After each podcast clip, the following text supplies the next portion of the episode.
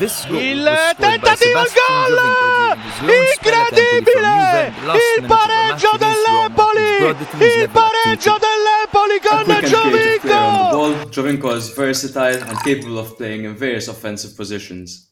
Giovinco is a product of Juventus' youth academy and went on to play 93 games for them, finding the back of the net 14 times in the process.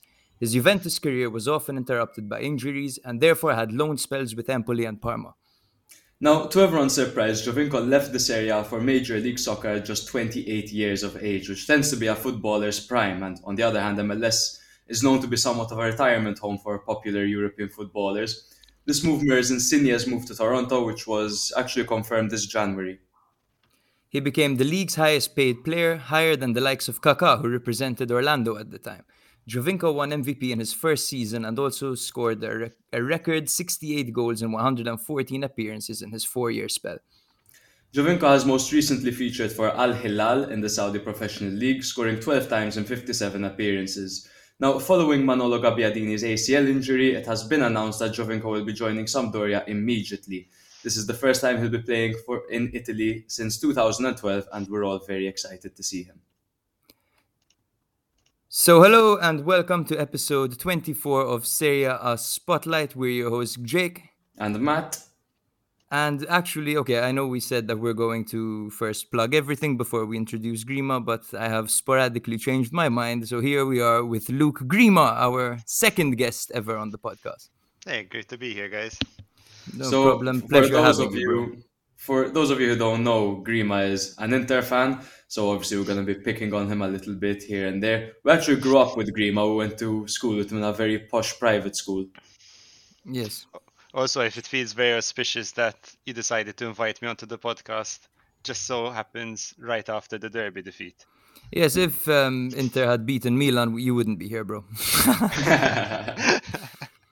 So, guys, um, very exciting to launch our new um, website, serieaspotlight.com. You can go check it out. We have a few articles on there. There's an about section. There's you can listen to our podcasts over there. There's our socials. Everything is plugged over there.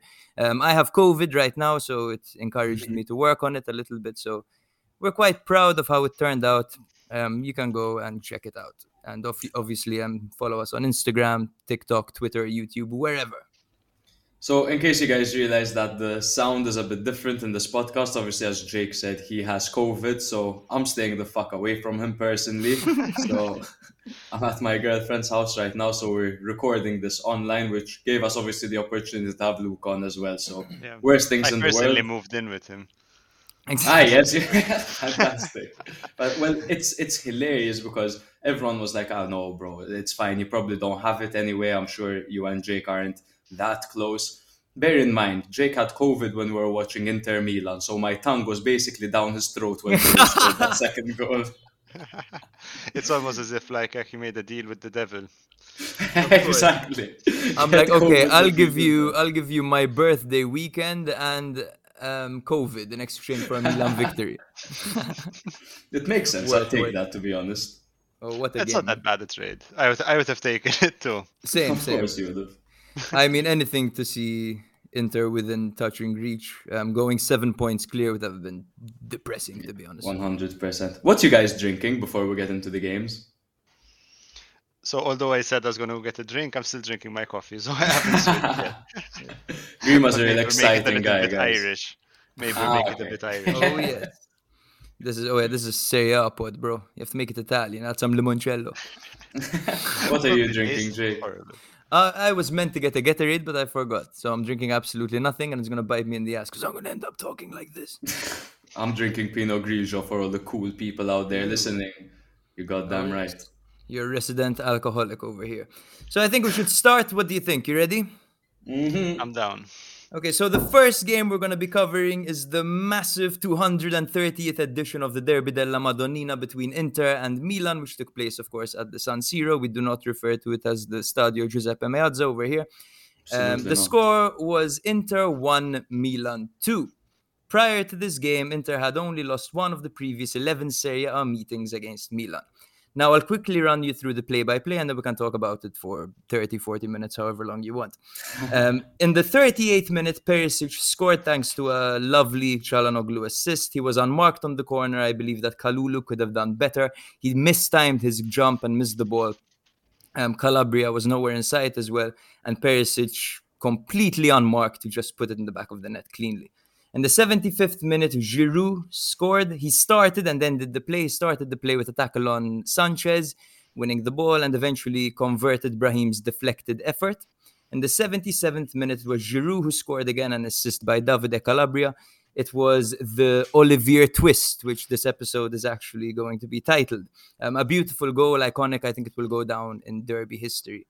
Um, maybe Handanovic could have done a bit better. We'll discuss that later on. In the 94th minute, Theo was sent off for a foul on Dumfries, perhaps tactical, perhaps a rush of blood to the head. We will discuss very soon. So, Grima, first of all, your your thoughts on the game. So, where, whereas you said you would rather talk about this for like 30, 30 to 40 minutes, I wouldn't mind speaking about this for just five minutes to try and get out of my memory. But um, I think from the play-by-play that you discussed, it showed the roller coaster of the game and also probably the roller coaster of my emotions, which was mirrored by the roller coaster of both your emotions. Um, I was after the first half, I had actually been quite happy with the per- with the performance. I think uh, Uh-huh. there was a night and day difference between the first and second halves, but Mhm. we'll uh, maybe we'll get into that a bit more uh, later on. And uh, In fact, know, I the- think Inter had Inzaghi at the end of the game said that Inter dominated the match uh, for about 70% of the match was dominated by Inter. Do you agree with him? I wouldn't say 70%. I would say definitely 50%. So the first half and maybe the opening minutes of the second. But I think there was a huge drain, especially in the energy uh, and the performance of Inter as soon as uh, the first substitutions started to be made. Yeah, exactly. definitely I, I a think it was. I think it was as soon as Calhanoglu and Kessie left the pitch, the game seemed to take a, a turn to Milan's favor, man. Yeah, for sure. Um, Kessie started the game, and you can see the idea behind it. He was meant to be man marking Brozovic, right?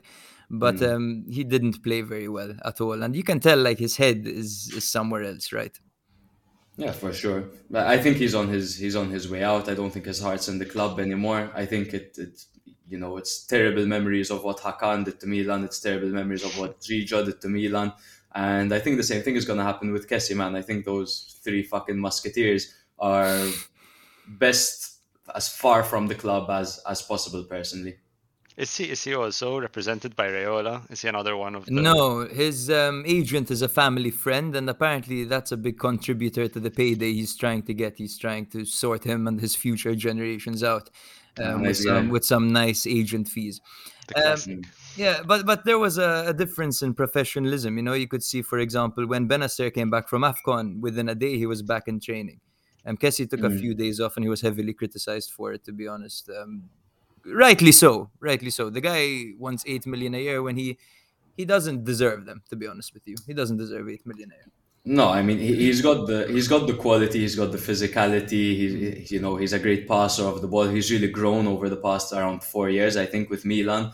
But yeah, once once you reach the pinnacle, it's it's not okay to just stop there and demand more money. You, you need to up your game. Your work rate needs to keep increasing. You need to play games whenever you're fit, and I, I don't think Kessie has been doing that for Milan in the past six months. Before that, he was a wet dream for anyone. Also, I think that this game, um, and maybe you can correct me if I'm wrong, is it's it's taking this more advanced position. I think the idea for me, when I look when I saw it first of all, was that he would bring that physicality uh, to the game to make up for the lack of physicality maybe that comes out of Giroud and Uh-huh. Ibrahimovic. Well, by physicality I mean the the Athleticism, legs, like, yeah. yeah, yeah. Exactly. Uh, and Brahim Diaz, to be honest, is direct replacement. Like you could tell, Inter are a very physical team. There's Bastoni, De Vrij, Skriniar, Brozovic, even Barella to a certain extent, and Calhanoglu are, aren't pushovers. And even the wingers, Perisic and Dumfries, everyone is strong. Like so, you put Brahim in there, you risk you risk him getting completely lost. Like this is a strong For team, sure. man. Very physical. it's it's a Conte team. It's a very very Mm-hmm. Conte minded team. yeah. Uh, Marotta design team. True. Um, Yeah. Magic Mike, huh? by the way, is my first course. talking point over here. Um, that's like people think like was this an Inzaghi fuck up? And I don't think it was an Inzaghi fuck up. I think that Inzaghi's tactics were good, even with Dzeko drifting wide and kind of crossing. You know that caught Milan's defenders off guard. They weren't expecting Dzeko to take such a wide position on the pitch. Um, but but yeah, basically, Mike kept Milan in the game. No, one hundred percent. Yeah, on multiple I, occasions. I hundred percent agree. I mean, Giroud might have got the man of the match award for those that quick fire double that broke mm-hmm. my heart, but definitely in the first half he he kept them in the game. If he hadn't made those those two stops, um, mm. the game would have been completely different. Uh, I don't think Milan would have found their way a way back into the match the same way they did. Mm-hmm. For sure. Imagine Giroud scored his goals in the first half and Mike pulled off those saves in the second. Do you think Mike would have got man of the match? Oh, maybe, probably. Mm. I think so. it could be. Yeah. It could be, but I don't know. It seems to be much more skewed to favor strikers and goals and assists. It's yeah, true. It's true. So, and so Mike, speaking of yep. speaking of goals, in, in my opinion, so the first goal by Perisic had me screaming, and not in a good way. I mean the lack of zonal marking that that happened in the box. I think there was a lack of communication, like you said, between mm. Kalulu and Calabria over there. I mean, for the ball to sit down perfectly to the inside of Perisic's foot after a corner, that's unacceptable defending, mm. in my opinion. And and I think that is the one and only defensive mistake we saw from Kalulu and Romagnoli throughout, well, rather Kalulu and Calabria throughout the game. I'm so used to saying Romagnoli made a mistake. He's just the first one that comes to mind. Um, but I, I, definitely think that was the only defensive mistake Milan Milan made throughout the game, and other than that, kept their shape really well, man. I think yeah. Milan did exactly what they had to do. So I remember you mentioning Drake in the beginning of the game. You were saying as long as Milan don't concede in the first half, then we're absolutely fine. And I think the fact that we only conceded one goal in the first half made it fine for us as well. And then it was that kind of quick turn of events that I kind of compare it to the Liverpool game where Rebic just got those goals out of nowhere. You know what I mean? Yeah. But this yeah. time it was Giroud, and this time the lead lasted, and they didn't come back and bite us in the ass. It's a mentality thing, right? Um, the whole never giving up, persevering, exactly. all those cheesy, horrible cliches that seem to ring through. Um, about your Calabria point, I have to say though, every time I watch Perisic against Calabria, Perisic gets the better of Calabria. Ah, I, I have to agree with you there. It, it's it's the pace, man. It is literally the pace. I, I can't think of anything else that, that makes Perisic a better player than Calabria. I think well, it's it's the pace and the experience. I would say. What do you guys think? I think it's definitely. I mean, Perisic, although. Uh, but how, how old exactly is Perisic? I mean, he's he's in his his thirties now. Thirty two, I think. Yeah, something yeah, like um, that. He still he still keeps showing his his physicality. Um, he's got a great head on his shoulders. You know, he's mm. able to adapt to the position. When Conte had first come over, the first thing he said was, "You know, Perisic, I have no idea how the hell I'm going to play him." we had a few friendlies where he was chucked up front. He was ah, as a striker. and he said, "Listen, he's not positioned for this this left back." And off he went to Bayern Munich, mm-hmm. Uh, who won the Champions League, I think that season. he's 33 years old. He, yep. They won the treble yeah. that year. Yep. Mm-hmm. Perisic was in that treble-winning team, man. How fucking yeah, no wonder. Then is. he came back with a massive pair of balls. And yeah, exactly. I'm not even sure Gosens can directly replace him, considering the form he's in. Perisic, man. No, he's he's just really, really, really adapted well to this uh, position. I mean, over the, the course of this year, last year it took him a while to get used to. I felt like as well, because um, he was still trying to adapt to how far he had to track back, mm-hmm. how far mm-hmm. he could linger forward. Now he seems to have found that perfect balance where he's seemingly both supporting the defense at times and um, going in and and just crossing the ball in for for Inter's attackers. I think he has also in the Champions League he was one of the highest crossers, one of the top five highest wow. crossers in the Jesus. CL in the group stage. Wow. Um, and I mean you can still see his input now. He also I also can say that one of the main reasons he's doing so well is because he's got great communication with Bastoni. They just seem to know mm. That's true. Who is going to overlap? Who's going to move move along the channel? I mean, Perisic sometimes cuts in, and Bastoni will go wild wide to produce the crosses, That's true. Um, Yeah, that, that's really interesting to see. And it happens on the other side with Skriniar too quite often. Yeah.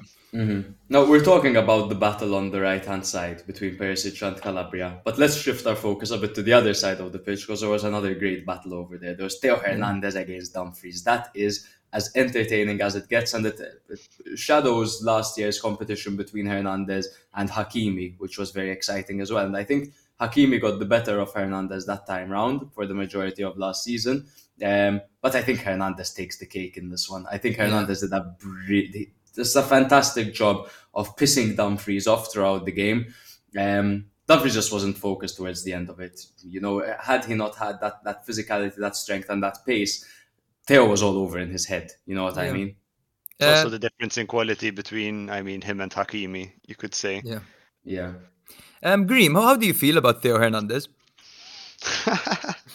do you mean, do I feel like he should have got sent off? No, no. How do you feel about him as a player? Is he one of those Milan players that you detest? I both detest, but I respect in a way. I mean, he for me he's still one of the the greatest left backs. I mean, I would love to have him playing with Inter, but uh, I mean, we got Gosens, who Yeah. arguably probably was the second second best wing back. Yeah, if not Yeah. the best, he gives him a run for his money, definitely. But it has, I have, it has to be said that Theo Hernandez is the master of rattling players and Oh, fans as well. He he gets the ball in the back. He does that weird turning thing where he pretends to go right and he just scoops left and leaves his man like in the box dangerously. Like Mm. He know, did it in the last fucking couple of minutes of the game, man. Before he got sent off, I was fucking screaming, always- like, he "Stop doing that!" Does that shit. And and Jesus. I always end up first. I'm screaming, "What the fuck are you doing?" Then I'm like, "Oh." I'm like, "What the fuck?" Keep oh. going, you know, exactly. Then he dribbles three players. He falls over easily, wins a foul. You know, and eleven players are in the referee's face screaming at him just out of sheer frustration. You know. And that I happened love to it, man. Dumfries many times. I mean, Mm. there was a number of challenges or knocks. Some might have or should have been a, a foul, Mm. and some were were just physical. Uh, but Dumfries, like Matt was saying, was up in the linesman and the referee's face. Exactly, bro. I celebrate. Never have I ever celebrated my own player's red card the way I celebrated Theo Hernandez's. I lost my shit. It's like we scored a goal, in my opinion, man. The way he just fucking, you know, cunted him from behind after he took the ball off him. Do you, It's like, do you "Ah, think what, it was a tactical foul? Yes, I think I think so. I think it was. I'm I, not I think- sure. well, it would it- have been it- something was said. I mean, now because there are actual fans in the stadium, it's much more difficult to pick up on what the players are saying between them. I mean, there must have been it, it must have been a like hints of shithousery as well. He's quite a Yeah. shithouse, Yeah. Theo Hernandez. But I think the fact that he gave the ball away and and had Dumfries whoop the ball in and, and like I don't know, Dzeko got to the end of it would have been Hernandez's fault. So he was like, no, fuck you. Like I'm not gonna give you that leverage. Like so he counted him and he got sent off. And to be honest, we play Sampdoria next, and I'm not too worried about that touch wood. So Well, they have just spanked Sassuolo 4 0, which we'll get to eventually. But um, eventually, with after Theo's red card, Inter really wanted to take advantage of that. And at the end, Handanovic went up, who seemed to be seven feet tall, by the way. And he even won the header. He got that looping header over the top. If someone had fucking fucking followed funny. up on that, that, that would have been the equalizer at the end there. I was I was terrified. Mm. Speaking of redeemed Handanovic- himself, definitely. No, f- but I, I really couldn't blame Handanovic for the second goal, and I'll tell you why. Now, It was soft. as soon as as soon as I saw the, the goal go in, I'm like, come on, bro, you know what I mean? You're an experienced goalkeeper, you should be saving that. But the bros, Giroud turned and shot in a split second. He would have been as shocked as as every single one of us to see the 35 year old pull that off. So there was an element of you you need to give him the benefit of the doubt in the sense that you know his view was impeded. I think De Vrij was blocking him and, and De Vrij was defending at that point. So he'd be banking on De Vrij making the block over there. And Giroud managed to turn and get the shot away in the space of a split second, and he caught Handanovic by surprise. So for a keeper of his age to get down quickly, it, it, it, it was a tough task, you know what I mean? So I wouldn't give mm-hmm. Handanovic 100% the fault. You, I mean, you wouldn't give him the fault. It's probably uh, there's there's an element of the pers- the, the perspective in that Maignan was just having uh, an amazing game, Mm. and when it came to the other side, you know, Handanovic couldn't pull off uh, a similar save that Yeah. maybe Man- true. Maignan would have reached. But Mhm. as well, like Matt is saying, the blame doesn't fall directly on Handanovic for the second goal. In my opinion, the De Vrij was was uh, at fault as well because Mhm. he should have known what Giroud was trying to do. I mean, of course. Get on at- his left foot, like you know. at his at that age, Giroud's not going to pull off any crazy, I don't know, Neymar inspired tricks. It's it's all he does. He turns and he shoots, or he lays it off. You know, you have to Yeah, 'cause- expect him to do that, both on Handanovic's end and both on De Vrij's end. so I Um, think it was a lack of concentration as well from him. Yeah. In, in my Mm. opinion, he should have just moved forward. You know, either try to battle him physically or try to intercept the ball before it even arrived in his feet, or push him off off his left foot. Yeah. Um, definitely. clearly, it didn't happen though. So no, not at all, not at all.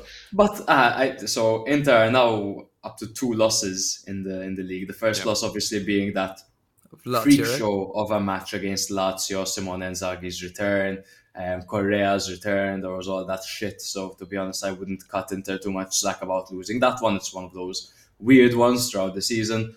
And now Milan join that list of teams that beat Inter this year. Will there be any other defeats for Inter? Who do you think? You know, do you think Inter will recover from this? I know they're playing Napoli now, so that's a big test for them. what, what do you will think? You're worried about that, Green? In fact, I was I was speaking offline, you know, with Jake about this yesterday uh, when we had originally planned to to record this episode. um, I was actually completely terrified after we lost the derby. You know, um, before the derby, a lot of us were saying, you know, Inzaghi came in. Uh, we had just sold Lukaku and Hakimi. You know, the team looked completely different. Are we still going to be able to compete at the highest level? And uh, we got out of the group stage, which is something that we haven't been able to do for the last few years. We've been in CL uh, and beaten Shakhtar.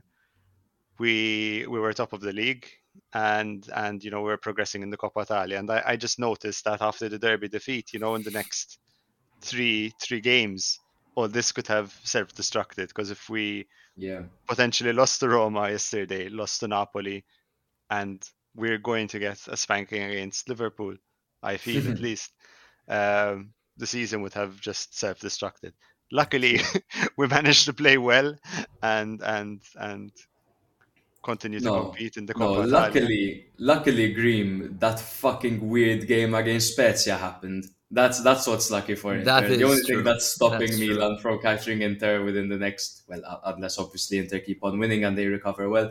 But to put into perspective just how much of an impact a referee's decision has, Milan would have been ahead of Inter by two points. Obviously, with Inter having that game in hand. Game So in let's hand. say Inter wins that game, it, Inter would be one point ahead, which is It's against Bologna. fucking difference. Yeah, Yep. Fuck Bologna. Yeah, I, I don't see them doing anything that game at all. That's like a standard 2 0, 3 0 win for Inter. But you never know. Arnautovic could have just like a stormer. Could be. Uh, Didn't they beat? what- What was it? Did they beat Lazio three 0 this season? They did, they did, but that was uh, like during a weird, chaotic bunch Mm. of fixtures for Lazio. They played like I, I can't remember, like 3 Uh-huh. times in one week or something, and barely had any rest days. Plus, COVID was was weird. We were on the wrong side of Bologna that time. We were we Yeah. were in Sassuolo Stadium watching them play Inter and losing. We could have been in Bologna Stadium with that lovely fucking like weird church they have in the, The, middle of the the stadium. tower. Yeah, Uh, watching them kick, watching them kick Lazio's ass. Well, that that would have been fun. nice. That would have been really fun. Mhm. Um, so we spoke about the substitutions. Um, I have to praise Pioli for a second because I don't feel like we did it enough. Um, his substitutions True. were adventurous, they were brave, and they worked. He brought on Messias and he brought on Brahim for Saelemaekers and Kessie. Now, Saelemaekers didn't have a great game. Kessie didn't have a great game either. I was worried that's that's simply because of who Kessie is, he'd just keep him on. But he didn't do Uh-huh. that. He took him out pretty early and he brought on um, Brahim Diaz as well. Now that was that changed the game for Milan completely. Plus, Mhm. on the other end, Inzaghi seemed to fuck the game up by taking out Calhanoglu. He said at the end of the game it was because he was on a yellow card. You bring on Vidal Oof. because Hakan's on a yellow card. Vidal, No, but I get he's it, more get it likely to get sent off with nothing. But You know? I get, I get that, I get that. But towards the end of the game, where minds and legs are tired, you know, you, you take out Calhanoglu for Vidal, you bring on that crusher if you're if you're ahead, and I mean, Vidal can get those last second tackles in as well, obviously alongside Brozovic. they will be the more conservative um, midfielders, and then you have Barella being a bit more adventurous over there. So I don't think that was the the bad move. I think the lack of impact that maybe Vidal had on the match, maybe he didn't assert that aggression instantly off the get go like he normally would. But I think more than that, more than Inter taking a step down, I think Milan just took a massive step up. Once Brahim came on, Brahim was loving, sexy, magic when he came on, and he was insane. And I'm so glad that Pioli didn't just drop Kessie to a defensive midfield role and take out Bennacer, for example, but rather swapping him directly um, because Bennacer and Tonali were playing the ball around beautifully. Wow, wow what a so display good. from both of them. Mm-hmm. Literally, which is good because I mean, you look, bro, you look at these two. You know what I mean? And, and towards the beginning of the season, we doubted whether either of these would start alongside Kessie. A lot of people were saying that Bakayoko is going to fit right back in, mm. stuff like that, and Tonali and Bennacer will have to fight for their place. But these guys are, are ridiculous, and I think I'm going to put some special emphasis on Tonali because just for for the full season, he's been insane. I think he's been one of the best players in the league this season. He one has. of the best midfielders for sure. He has. Inter didn't chose not to take him, man. Exactly, in favor of Vidal. Exactly. He's. Yeah. I'm so happy with him, man. He's so fucking I, good. I mean, Tonali, Tonali, the season just took took a step up and is really like uh-huh. blended in to the Milan team, and Brahim has just been on another level. Is mm-hmm. Brahim is Brahim actually fully owned by Milan, or is he still on loan with he, So there's a Last loan with an loan. obligation, but Real Madrid have a have a callback clause um, if they want to, and it's I think it's only valid for the first year. I think. Um, don't quote mm. me on this, but um, I, I, thought I thought it was a two-year loan. It and, is a two-year and... loan. Um, they can they have the chance to bring him back, definitely Real Madrid, but it's up to them. Like to be mm. honest, something similar rate, to Morata, yeah. I think so. As a, exactly, exactly. Very um, similar. In reality, I don't think they'll call him back just yet. Uh, I think he started off really well, Brahim, but then he kind of dipped to the point that Real Madrid might be looking elsewhere, which is great for me because I, I really like Brahim. I hope I hope Milan keep him. Real Madrid rate Brahim. Um, they, they rate him quite highly. And the fact that he was loaned out and he had a successful two years at Milan might make them want him back, bro. I'm, I'm quite concerned about that as a, as a Milan fan.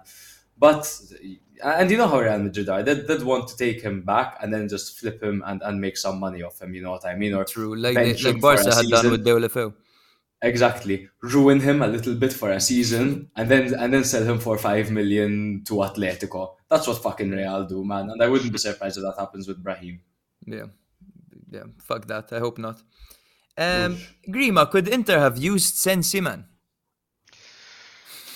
Yeah, after watching him play against Sassuolo, I'd say definitely. I mean, I actually thought about this. I thought that it would have been a mistake to to loan him out when he scored in the Coppa Italia for us. As soon as he came on and he had that, that impact and he was showing that he might have signs of coming back, you know, uh, there was definitely the argument that maybe he shouldn't go to Sampdoria. But at the same time, every time he's shown signs of coming back, his legs just seem to give way yeah. and he's out for another few months. He's made of so, glass. It's not but, worth keeping Sensi, man, to be honest. But definitely, if he came on in form, he would have been the perfect replacement for Hakan because, in my opinion, that's that's what we lacked. Although you can argue that he put on Vidal to try and drop back. You know, he wanted to cover mm-hmm. Hakan because he had a yellow card, which seems to be the norm in this area. Yeah, he um, always makes five subs regardless of the game. Yeah, but it's it's also very automatic. You know, it's it's whoever gets a yellow card in the midfield seems to go off for Vidal. but mm-hmm. but also, um, in my opinion, there it was a bit of a mistake or a bit of a misreading of the game, in that Milan were putting on Brahim Diaz, and maybe he wanted to have someone who's going to play a bit more defensively and cut out uh, his exactly. creativity. But we also flipped the game onto ourselves. Like now we were waiting for Milan to advance and attack mm-hmm. rather than we were trying to keep Milan on the back foot, which I feel that having Hakan there the the threat that he would have had, you know, by being able to play the, the ball into certain positions. Maybe Milan would have been more wary about giving away set pieces because that's one of the biggest areas that uh, we've improved on ever since he's joined. We seem to have actual set piece presence.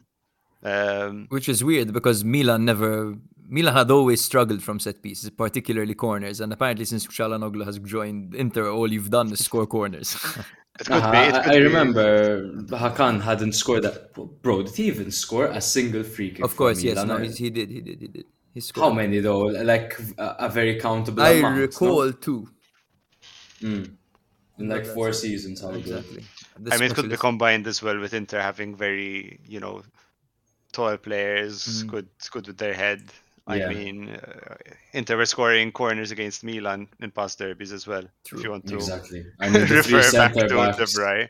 Yeah, the, the three Ugh. centre backs a- a- alongside Dzeko, man, that, that's enough of an aerial threat to be honest. But it was really good seeing the those three centre backs of, of Inter being somewhat exposed, like seeing De Vrij beaten one v one to Giroud was something that brought me so much joy, man. Yeah. And just seeing them like yell at each other and disappointed in each other, it's not something we normally see. particularly because De Vrij is like a, a perfectionist. No, I, I read something Mm. recently that he he employs a Dutch company to keep stats about his performances and analytics, Yes, and he yeah. studies his performances because he's a perfectionist and he wants to continue improving. Like he's probably That's studying his that Giroud spin as we speak.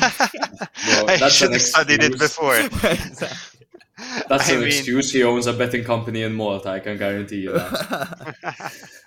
um, Um, I no, want- but I, but De Vrij this season has has fallen off a bit in my opinion. Not in the, not in to say that he's bad or in any, Mhm. in any sense of the word, but his performances have dropped off from the highs we've seen in, in, in other seasons. Ah, where where true. Bastoni has has just you know I think become one of our best defenders, best prospects in general. he Mhm. twisted Yeah. his ankle yesterday. Yeah, that's very worrying. He's also sent off for for two games, Mhm. which is being appealed. Mm. Uh-huh. And Inzaghi as well, I believe. I think Inzaghi has a one-match ban. Yeah. I think he's It's on... okay, yeah, one one. I think it's one match, and And Lautaro is Lautaro, fine. Lautaro got like fined 10k, no, or, or, Something or something. Yeah, Yeah, he, he fucking You think he spat? at Did you see it? Uh, I kind of. At first, I was I- like, "Nah, uh, he didn't spit." Then I saw one more clip, and like, if you look at the glass, you can actually see something hitting it. It looks like you spat. I have, I have I don't know. I don't know. I, I didn't have that clear of a look at it. To be honest, like to, to me, it, it, it makes zero difference whether he spat or not. Like w- we won the game, and, and that's all that matters. Yeah. Um, I did see his head move in, in, in a motion that shows I he'd want to get force behind something. so in this case, it would be his weird spit. Um, but at the same time, I saw nothing leave his mouth. So I don't know. I don't want to be out here analyzing spit rather than football. Yeah. But that, that's what I saw. I mean, maybe he listens to the podcast. It is like you know, it will it will fuck with their minds. I'll I'll make the motion, but not spit, just so they can debate. Now next week he'll spit without the motion. Exactly. he just drop one like Can we just say we spent so many years watching Milan Inter, which would be like a fight for like fifth place, a fight for like sixth place, fourth place Mm. at most. Those shitty ones Mm. with like Nagatomo and Biabiany and fucking uh, um, all these players like Jeremy, Jeremy Menez, Menez. exactly, and all these people. Um, this is the Derby della Madonnina, man. These guys Fucking fucking, right. hate each other. It's first against second. It's a title fight. And you can tell these players don't like each other, eh, man. It's not just an act. Like they hate each other. none of that Chiellini bullshit, bro. None of that. Look, we're friendly. We're exchanging. Uh, Live in the moment, the live, fuck. love, love. Ah, like No, I shut mean, the this fuck was- up, Squidward. You know what I mean? this is this is it. We fucking hate each other. Sure, fucking shake e- each other's hands after the game and, and, and all that. But during the game, that's what I want, bro. I want tackles flying in. I want arguments. Pushing, this provoking. heated Derby della Madonnina, man. It was insane. Yeah. I mean, these these players, you know, they're they're they're actually in a title race. They actually feel like they have a bit more pride than some of the other players we've had over the years. Exactly. True, true. Exactly.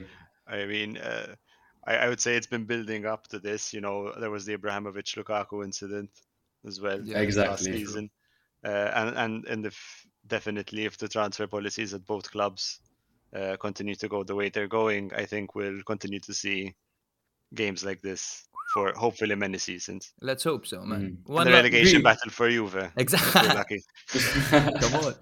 One more thing. Can I want- ask you Please. what? Go, go ahead, bro. Go ahead. Um, I just wanted to ask if you guys saw the clip of that that guy wearing a jumper when Giroud scored. Yeah, yeah, yeah. So saw first Napoli jumper. exactly no, he was wearing a normal jumper. Then he took it off when Giroud scored the winner, and he was wearing a Napoli kit under underneath, and he was jumping with the Milan funny. fans and celebrating with them. 'cause it- it's a three-horse race. insane. You know, Napoli are still in it, as we mentioned before. I was. That was the question I was about to ask Grima. like who's the better team, bro? Is it Milan or Napoli, in your opinion? I think Milan at full strength are still better than Napoli at the moment because Napoli have shown that are, even bro. when they're playing, you know, their preferred eleven, they could still have shockers of games. I mean, Milan lost to Spezia, but That wasn't a Uh, shocker of a game, though. So did Napoli, no? Napoli lost to Spezia as well. They did. They did. they did. Napoli. I mean, Thiago Motta is there on a go. is on a streak at the moment. You know, He Well, is, unfortunately. Not anymore. But, not but anymore, yeah. but he's still undefeated. I'd say. Exactly. The manager of the month went to Salernitana um, away and played for a draw. But anyway, we'll talk about that later. Exactly. Anything else I, I you want to think mention we've covered. I, I think we've covered the derby person. I don't know, Green. Do you have anything you'd like to add? Nothing else. I think we've covered most most of the main talk, Mm. you know talking points. Cool. I, I just want to say that it still feels like a weird dream. W- What a magical, magical night. Green, I know it wasn't like that for you, but you've had your fun over the past few years. Let us enjoy this one. It was Yeah. one of my favorite derbies in history. I think the fact that For sure. Giroud scored two goals where he's been somewhat struggling and you wanted him out, as in not out of the squad, but you, you wanted Lazetic to come on. I was 68th minute. screaming for Lazetic to come on. I was like, Giroud can't get involved in this game. It's not his fault, but the ball wasn't getting to him. I was like, we need No, someone more mobile. Just bring on that Lazetic guy. Let's see what he's all And it about. got to him twice, dude. I have never been happier to look like an idiot. I mean, we should we should pro, pro, propose you as like the director of football. For sure, for sure. That guy with the podcast who has no idea what he's talking about. Yeah. Hmm. Giroud, by the way, seven goals in eight starts. All his goals came at San Siro. Even the oh. away goals came at San Siro. Oh my god, that's hilarious, man. That's It's hilarious. it's weird because Giroud only scores at home and Zlatan only scores away. I mean, It's he's just very efficient. Yeah. I, and I mean, we've seen that with Chelsea as well, and with with back in the day when he was with Arsenal, you know, he'd come on and he just, and even with France, even when he was Mm. not playing with Chelsea and they'd put him on in France and France need to get a goal, you know, he just Mm. pops pops on and, and managed to get get one in the back of the net. Exactly. I'm sure Zlatan has some some weird saying as well as to why he only scores away from home. Like lions do not eat in their own nest. Their own nest. this is some weird shit. Like, All right, bro. Ah, shall we Juve, move on? Shall we? Let's go. Yeah. So where are where are they placed at the moment? Inter and Milan. Oh yes. Um, of course, Inter are first one point ahead of Milan as it stands, with a game in hand, of course, against Bologna. Fantastic. So the next game we're going to be covering is Juve 2, Hellas Verona nil. So coming into this game, Juve were coming off a nil-nil draw to Milan. But since then, as we all know, they've had an incredibly busy mercato, signing the league's top scorer in Vlahovic and the Swiss sensation Dennis Zakaria. And they both started the match, which was very interesting to see. Hellas Verona, on the other hand, were coming off two impressive victories in succession against Sassuolo and Bologna, but they missed Simeone and Caprari in this game, which obviously was always going to impact the team ever so slightly. Verona were actually unbeaten against Juventus in their last four matches, where they won twice and only drew twice. Obviously, we all remember the reverse fixture where Cholito scored that insane goal where they won. Um, I think it was 2 1. I, I don't remember. Um, only Samp have a better record than this, where they went unbeaten against Juve in five matches, and this was around the 2013 season. Um, so, yeah, Verona had the opportunity to equal that, but they obviously didn't manage. So, I'll take you through the play by play. In the 13th minute, Vlahovic chipped the keeper after a lovely ball flicked through by Dybala. The pair were already really linking up well at this point, Dybala and Vlahovic. Um, one thing people may not have realized about this goal is that Vlahovic actually started this attack um, by winning the ball in the air against Gunter after a long ball by Szczesny. And this physicality is really something that Juve lacked with not having that number nine. They only kind of got it when Moise Kean was in the team. That's when they were starting with Morata and Dybala alongside each other. They didn't have that guy to kind of that Zlatan or that Giroud to kind of flick the ball on after the keeper Mhm. pings it forward. Vlahovic became that guy. He started the attack. Dybala flicked the ball through. Vlahovic tripped the keeper in superb fashion. In the 61st minute, like as if unbelievable, Zakaria scored as well. So the two debutants both scored this this whole magical fucking bullshit. Um, he finished cleanly after some superb work by Morata. Morata was insane. He outmuscled Ceccherini in the situation. He carried the ball forward, and then the ball that he gave just split the defense in half. Zakaria was there. He had a lot of time, and to me, it's more impressive when a when a striker or a forward, whatever, finishes a chance when he has a lot of time because he has a lot of time to think about it. He's got three options, but he just chose the one. He stuck to it. He put the ball in the back of the net and debut goal and a 2 0 victory for Juve that put them in the Champions League spot, obviously, after Atalanta split, slipped up, which we'll be discussing later. Mm-hmm. Now, the obvious talking points, guys, in this game are Vlahovic and Zakaria. But aside from them individually, I really want to discuss because more often than not, we've seen managers taking their time before deploying new players. Mm-hmm. But Max slotted these two players into the starting 11 right away, man, like a week after they signed. Like, big balls from Max to pull that off, and it worked out. What do you guys think about it? So I think Vlahovic already has like league experience and like when you sign a player for 80 million euros you have to play him immediately. So i think that's mm-hmm. and plus that's a position that they've been desperate to improve right? They needed a striker. Same can be said about the midfield you know? I feel like he had no choice but to do that. I feel like he would have probably preferred to ease them in but couldn't. He didn't have the facilities for yeah. that. What do you think Green? big man. Oh no i think the same the same as Jake that Vlahovic, you know, it was quite a it's quite a plug and play uh, situation in that he he essentially put him in in the same very similar conditions that uh, he was he was playing in in Fiorentina. I mean, he was desperate to go to Juve clearly because he it's it wasn't the first club that approached him or mm-hmm. approached to sign mm-hmm. him. Uh, he joined on his birthday, so he was definitely fired up. So he joined on his birthday. Aspect. Yeah, he joined. Yes. He joined Juve on his birthday. I had no idea. Turned 22 joined wow. the club and scored the debut goal and leading insane man leading the Serie A scoring charts. Recently, I read something that um, Vlahovic, if he they asked him, "What would you be if you weren't a football player?" You know, Crouch would say a virgin. Um, Vlahovic yeah. said, ah, a, a, doctor, man." Yeah, bro, he was studying medicine, and and apparently he's he's a genius. Like he, he could have graduated, well, not easily, obviously, but like he could have been making hundreds of thousands as a doctor. You know what I mean? I said he's making millions as a football player. He made the right choice. Yeah, we made we made that joke because the commentator said he could have been a he could have been a surgeon, but decided to go for the football route. Needless to say, he made the right decision, and we're like. Really, bro? Don't we need more healthcare workers? You know, you know, you know what I mean. Like this guy's out here making millions for kicking a ball. We need healthcare workers. Um, but but fuck it. I think personally that aside from these two guys, well, bringing these two guys in and having, especially Vlahovic as that number nine, Juve looked really different. They looked like they had this 4 3 3 that was kind of swapping to a 4 3 2 1 at times to a 4 3 1 2. It was really nice. And one thing I really enjoyed was seeing Morata kind of play a bit more out wide because exactly. his pace and his strength really came off. And he didn't get many scenarios where he was put on the spot in front of goal where he tends to struggle but rather we saw him use his physical abilities out wide. How much mm. better is Morata in that position, guys? 100, 100%. I agree. I mean, I think one of the main inclusions or one of the main benefits that Vlahovic brings, besides uh, some, some others that we'll, we'll mention later on, is that uh, the, the formation completely completely changed, and they have players like not only Morata. I'd, I'd pinpoint Dybala especially because, in my opinion, mm. we might we might we might be looking at Vlahovic. You know, is the hot new signing, the marquee signing for Juve. But you think he's hot, man? For, a little bit. Uh, no, but for me, Dybala was definitely the man of the match in this in this hmm. in this game. You know, he came on. He was and, great. Uh, he, the fact that he was allowed, he was given more more freedom to roam mm. behind the striker as well as Morata. They're able to drop a bit deeper, you know, play those passes, and eventually managed to get the pass off to to Vlahovic, who yeah. finished and and and got them the goal. I think that that was one of the main benefits that Vlahovic brings, as well as the For fact sure. that Juve were definitely one of the main issues they had was that they were relying on Morata, you know, and and mm-hmm. Dybala to to be their main scoring output.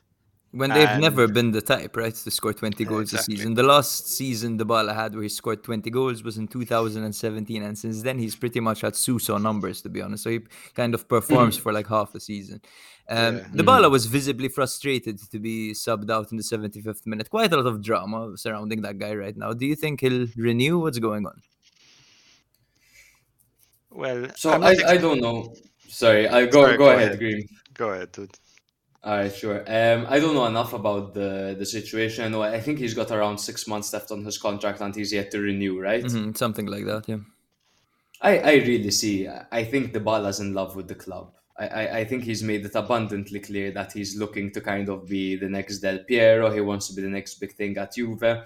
I don't think Dybala's looking for a way out. And I also think that Max rates him really highly. I think one of the first points we made when Allegri came back as as Juve's manager was that he's going to bring the best out of Dybala. So to be honest, I see him renewing. I see him staying on. Now probably there are some WhatsApp texts that will show something different going on behind the scenes, but personally, the the, the kind of inkling I get is that he's going to stay on and, and he'll become a legend at the club. Yeah, I, I was going to say the same thing. I think I think that at the end of the day, he's going to stay on, and uh, I mean, all you have to do is try put yourself in his shoes and try to understand his position. You know, it's maybe as a Juve fan, it's much more frustrating not knowing whether he's going to stay or not. You know, similar to the situations mm-hmm. we have with Kessie and with Perisic and Brozovic. It's a trend nowadays. But um, for him, you can you can definitely understand his his perspective. From one end, he might say, you know, he loves the club, but um, maybe he's not as interested in staying if they don't make the Champions League. Maybe he wasn't mm. interested in the direction the club was taking in the first half of the season. Uh, and, you mm. know, he mm-hmm. wanted to wait till the end to, to know what all his options were. I mean, definitely now, uh, if he had to sign before the transfer window and after, there's a it's a completely different Juve team, completely different yeah. strategy, completely different goals. Whereas before, I think they were still saying, you know, getting Champions League is still our priority. Now that'd be uh, you know they'd be per- underperforming if they don't exactly. get Champions yeah, that's League true, or don't that's true. even try to get as many points as possible to potentially have a mm. little bit of a title challenge mm. at the end. Otherwise, well, they're there now, man. They're they're fucking there. They're two points ahead of Atalanta, but yeah. obviously Atalanta have that game in hand. But they looked fucking good, man. They looked mm. really good, and obviously, um, as we mentioned, Vlahovic is, is you know the, the best striker in the league, arguably, alongside Immobile. He brought the best out of Dybala. He brought the best out of Morata. He changed the Juve team just in one game. But I also really want to highlight Zakaria, man. Zakaria was fucking insane. He had four interceptions, and I remember really noticing the he's so good at reading the game. He almost always knows what the, what his opponent is gonna do instantly, and and he's he's got the mental ability. He's he's got the strength. He's got the passing. He, he's a complete midfielder, in my opinion. Mm-hmm. Um, now he only played 80 minutes. In this 80 minutes, like I said, he had four interceptions. He had an 86% pass success rate, and he even got a goal. Man, like mm-hmm. the goal was just the cherry on top of the cake because he would have had a great performance without it. For sure. He for sure. got he got subbed out after 80 minutes because he took a blow to his lower back, but apparently he'll be back for the Sassuolo game today.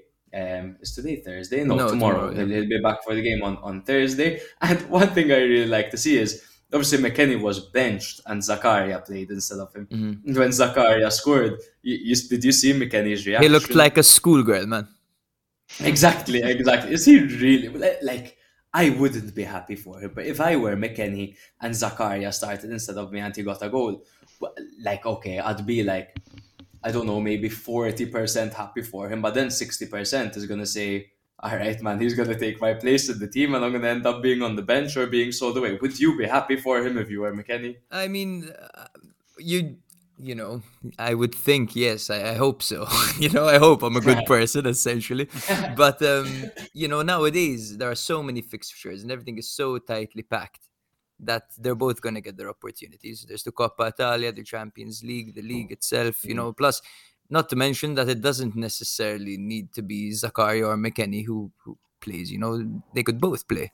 There's Rabiot as well mm. who can be who can be replaced by one of them. That's true. So at the end of the day, yes, I, I don't see why he shouldn't be happy for him. And I mean, mm. I'm sure they they speak, you know, in the club, and Allegri is very very vocal about mm. um, how he sees them fitting in the club. Mm-hmm. I mean, mm-hmm. at the end of the day, they're playing for Juventus, whose ambitions aren't to, you know, just play in the league. They they want to compete in the league. They want to compete in the Coppa Italia. They want to compete in the Champions League. So, you know, mm-hmm. we're speaking about. Uh, 45 plus games a season minimum. Exactly. That's exactly. true. That's true. And um, I, I, mean, at the end of the day, some some good squad rotation, as as, as mm-hmm. you said. So we could see Zakaria, could be seeing McKennie, who have both proved to be kind of those goal scoring midfielders. Um, I want to point so- out before before we move on um, about Vlahovic. He had a very good performance and he was working tirelessly to begin with, but I do feel like he exhausted himself pretty early on. And towards the later part of the game, struggled to involve himself simply because of fatigue. At Yeah. points there were balls coming towards him and he didn't seem like sharp enough to get to them. Of course, that'll that'll fade as he gets used to the team, as he gets used to the pressure, he gets used to Exactly. managing his um his energy as well a little bit. He was he was very eager, and I don't blame him. And what a start for him! What a start as a striker, you want to score as soon as possible. We saw it, for example, in Mhm. the Fiorentina game with Cabral. He was dying for a goal. Um, Uh-huh. Vlahovic got it, and he can relax now. He has two two more games where he can like he has no pressure on him. That's true. Uh, I saw uh, the the commentator said that apparently Allegri was keeping a close eye on on the Vlahovic's fitness throughout the game.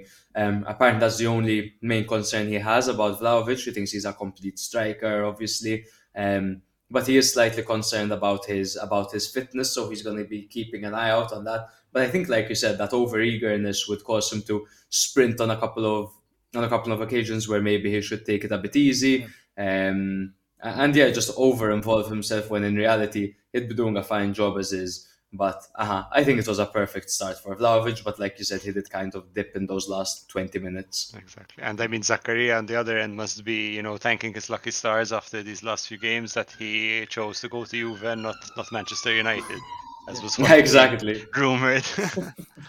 For sure. I'm gonna I'm gonna shift my focus a bit to Hellas Verona just, just for a second, just go over them slightly. So in my opinion, Hellas didn't have a bad game, but they simply got outplayed. Juve were Mm. faster, stronger, more clinical. Overall, just much the better side. They managed to get 13 shots away, Hellas. Um, they're very disappointing attempts, you know what I mean? They were dispossessed a total of 20 times as well. Barak was dispossessed six of those Barak times, so he was, was quite bad this game, man. And typically, you was a know, bit I was expecting more from him. And to be honest, it was just you know you look at their stats. These guys, you know, Lasagna lost the ball three times, Tameze three times, Barak six times, um, Lazovic lost the ball as well, Veloso three times, Nah, De. Pauli Veloso was twice. quite, You know, Veloso quite underperformed, I think. yeah, many quite of a lot. these guys, and particularly exactly Veloso and Barak, I would say. Mhm. Um, now, as soon as I heard that Caprari was unavailable, I made the assumption that Nikola Kalinic was going to fit, fit in instead of him. Um, well, not Caprari, but rather Simeone, my apologies. Um, But it was Kevin Lasagna who started the match as a striker. Now, Kalinic came on at the 71st minute to replace Barak and had zero impact. But I was surprised to hear that he was released off his contract moments after the match. What the fuck happened there? He's no longer a Verona player. I don't know, man. He has problems when it comes to attitude. That guy. You don't remember during the the World Cup. Croatia. yeah, eh, Croatia, sent him home. He was the only player that got sent home that World Cup. Yeah. It's a fucking weird one, man, because he's obviously like clearly their second best striker. Like you're not gonna. He's good. and he was having a good season. Lasagna. He was having a Yes, good man. season. Yes, yes. yes. I, I have him. I, I know firsthand because I have him on Fanta, and I remember he scored a brace in one of the games just before Simeone broke out. Um, but he also picked up a goal in the last match before this game. Like he's he's not bad. He, he's a good guy to kind of plug in as a replacement, but Mm. to release him off his contract, that's a fucking weird one. I have no idea what happened there, man. I don't know. It gives me it gives me a lot of I don't know if you guys remember, but Osvaldo vibes. Oh yes. Oh my The god, guy who left football for- legend. For with music. less style, dude. It's like Osvaldo with less style. Oh my god, Osvaldo, what a memory, man. Osvaldo said that he loves barbecue too much to be a professional football player. of what a all hilarious things to thing. love in the world. Like imagine being passionate about barbecue. Oh, South Americans, man, barbecue is massive in South America, No, particularly but in Brazil being a and professional Argentina. footballer, just like being in the Serie A and clubs want you and you're scoring like crazy goals. I remember he had this half volley or it was like a bicycle. Bro, he had a couple of overhead kicks, Osvaldo. I remember that. It's just like you know, all these clubs want you. They they want to pay you a lot of money, and you're just there like, I'm gonna savor this moment. I'm just gonna. I want to Mm. start playing music, or Yeah, I just want to play the guitar and eat ribs, man. exactly. I mean, fair This play, guy- fair play to him, dude. Fuck, that's what we do, man. This guy should this guy should go to Riviera every every, every now and then. Just take a barbecue, play some guitar. He'll fit right in. Um, Riviera but just to move on. To move on, Juve are now fourth. They're two points ahead of Atalanta, who have a game in hand, and they play them this weekend. What a time to have COVID! Hellas are in ninth. On the other hand, they're on 33 points, kind of fighting their way to. I, I think Hellas's his main goal would be not to drop back behind 10th. I think 10th upwards is where Hellas will be aiming for. I think that would be their main their main goal for this mm-hmm. season. I don't think Europe would be a realistic goal. I think them. they'll try. Ah, they, they, they- definitely try. They don't have a loser mentality like I do. But is it worth trying? No, I mean they're six. They're six points off the nearest European space. Uh, I mean it's going to be co- hotly contested between you know Roma, Lazio, Atalanta now have dropped out of the Champions League spots, and there's also Fiorentina, who who holds that game in hand. So Can we can we just say, Mhm. man, how, how tight and nice it is in Italy? You know, we have the a three horse race at the top. The European spots Sure are all is too. contested. At the bottom, Beautiful. you know, the relegation battle is is so interesting as well. Salernitana basically changing their entire team halfway through the season. Um, while in the Premier League, you know, horrible things are happening, man.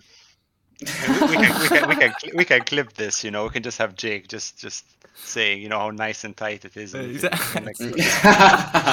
we can- we can, like, load it to. you can plug in your Instagram and TikTok. Exactly. Meanwhile, Zouma it's is playing fucking cats across his living room. Fucking. it's it's hilarious when you compare. So last place in in in um in the Premier League there's Newcastle, and in last place in Serie A there's Salernitana. Just compare their budgets. Are compare they last? those two. Newcastle actually dropped to last. I thought they beat Everton in their last game. New- Newcastle were last a couple of weeks ago. Last I checked, I can check. then they be bought a new team. Um, Yeah. we- Same, like, I same as repeat, yeah. Salernitana, man. No, Burnley are lost in the Premier League. Um, so Yeah, hello yeah, and welcome close. to Premier League Spotlight. where, where are Newcastle though? Newcastle. they they are they were in the they were in the you know in, rele- in a relegation battle. I mean they were like 18th or something like that. seventeenth Ah, right now. they're They, they're just outside of it. Yeah. Um, but anyway, shall we move on? Yes, we shall. So let's hop onto a gondola and go all the way to Venice for Venezia nil, Napoli two. This is four wins in a row for Napoli, and this is Napoli's first win in Venice since 1947. Um, they ended a 75-year drought. How many times did they play them since then? Not not many times at all, man. Probably twice. I don't know. I think Venezia were last in last in the Serie A. Must have been what in the in the late 90s. I remember them Exactly. definitely being there. Mhm. Um, you can check out an article on our website about Venezia by our new writer Mitul. A very brilliant article, very it's brilliant. insane, an amazing, Amazing article. article, It, it's I, I didn't know ten percent of, of what was on this article. It's it's beautifully written. Go have a look, guys. It's on our website. So I'll quickly quickly run you through the play-by-play. In the 59th minute, um, Politano gave in a lovely cross to Osimhen, who scored with a looping header, his first goal um, since his return from his injury. In the 94th minute, Tyrone Ebuehi got a red card. And then the 99th minute, Petagna scored um, after putting Mertens through. Mertens shot on goal. Um, the keeper saved it. It fell back to Petagna and he scored. This was the latest goal in Serie A history in the 99th minute. Jesus. So, talking points. Um, Koulibaly, Koulibaly, man, is coming back as a champion. Of course, he won the he won Afcon with Mhm. Senegal. Yeah. Do you think he's going to be gassed to win the league now? Yes, yes. He, he's got a champion. Well, he already has a champion's mentality as is, but mm. God knows the confidence he has after winning the African Cup of Yeah. Nations and lifting it himself, man. Yeah. He's he, he'll come back and and Napoli will shoot up. You know what I mean? They're they're already shot up as much as they can be, but, gonna but be they'll doing drugs, highly dude. improved. Are, you- are you out here taking saying that Napoli are doing drugs? That's why they're doing so well. Are you Yes, are you every single one making a claim, bro? Making claim? Yes. Uh, Fuck it. It's it's crazy, by the way. Koulibaly is such a legend. You know, there, there's Sadio Mane on that team, and he's the captain. You know, he takes the first penalty in the shootout. He's such an animal. One of the most underrated defenders in of our generation. Koulibaly, of course. I agree, man. And I, mean, mad respect for him deciding, you know, to stay at Napoli after all, so many rumors year after year. Is he going to go to City? Is he going to go to to PSG? You know, I mean, he could still end up transferring to one of these clubs, but he his heart seems set at at Napoli. Uh-huh. He, he considers himself a Napolitan. He does, he does, and, He loves the city. and I'm sure loves the people of base, he loves- Napoli do as well. Of course, they love him, man. So Do you, do you think he's going to be their next, you know, star star man once once Insigne leaves? I think Koulibaly, he'll be their he'll, he'll inherit he'll be the their captain's captain. armband for sure. Ah, no, Mer- it depends if Mertens stays on. Well, Oh, but Mertens it's it's isn't it's funny starter. because they the the Curva want Mertens to to be their to be their captain, but it could very much be that that situation where like Romagnoli and Calabria, the captain's on the bench, so then the vice captain, you know, would would actually be captain because he's starting all the matches. Um, so it could very much be the case. I definitely see Koulibaly being fit for for captaincy at Napoli. Of course, for sure. He's the most likely candidate, in my opinion. I mean, there is an Mm. argument for Mertens as well, and I mean, he's gone on the record saying things like uh, he'd love to stay at the club, Mhm. uh, re- regardless of the pay. So, and he's working hard to try and, you know, get get that confidence in him for him to be able to Mm. sign a contract extension. So, S- It was Spalletti who said that um, he's gonna have to accept the demands that the club presents to to Mertens because in reality, you know, the, he's gonna get a paid deduction for sure. Of course, man, one hundred percent. He's not the player he used to be. No, and there's Osimhen now. that's- There's Osimhen and Petagna who are alright. I'm Petagna's alright. Osimhen's amazing. So so Mhm. Mertens isn't really a necessity in this team right now. Bro, oh my god, I, I just says we, we forgot to plug in the prediction series. You beat Ah, me. yes. Because I'm just remembering how you got the exact score. We're terrible, man.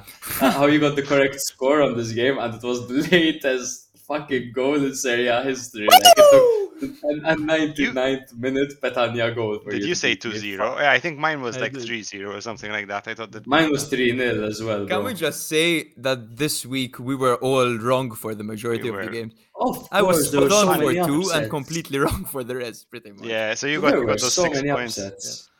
But I I got mean- Milan Inter 2 1. Spot on. Yeah. I was the only one. and like as a side note, if you want to, if you want to, uh, just tell everyone what what you were telling me on chat. You know, when I you asked me to send my predictions, and you said, "Really, think Inter are going to win two one?" And then you sent me yours with Milan two one. Uh-huh. And you said, "You know, I was going to say two two, but I want to believe." Exactly. That's, and you manifested this win. Of course, man. Of course. Of course. I was I just still feel I like convinced s- myself that we won. And there's nothing nothing I think or do can change the fact that we won and we fucking You were won. man. so Exactly. positive. It was pissing me off because I kind of like getting into this space saying, Milan are going to lose, me Milan are not going to lose. And then, like, I did this against, for the Juve game last year where Milan won 3 0. I did for the Atalanta game where Milan won 2 0 and they got Champions League. And so that's kind of my tactic. If I want Milan to win, I'm just going to say, "Yeah, we're going to. We're gonna get fucking smashed, man, in this game. Like, and then you're there overly positive, Yeah. and I just wanted to punch you in the face. but then at the same time, whatever Jake did or whatever Jake was, you know, believing in seems to have just like seeped into Giroud's balls. and Fuck just, it. like, fucking right, dude. I'm happy to have influenced Giroud and his glorious testicles. Now, Oof. back to the topic Venezia and Napoli. Okay? so, Napoli kind of dominated this game, to be honest with you. They had, I believe, 60% ball possession. Um, Venezia uh, did not play badly, to be honest. There was 1 0, of course, until the 99th minute. Um, and they had a few dangerous moments with Okereke on the counters. There was one in particular that was extremely dangerous. They were, they don't have the facilities to really create much against Napoli, so it's a shame that they couldn't take the chances that they created. But finally, their tough run of fixtures is over. Let me just read you who they had to God. play most recently. They had Lazio, Milan, Atalanta, Empoli, Inter, and Napoli. That's And the, the only game that illegal, that's like. winnable there, the Salernitana game, got postponed.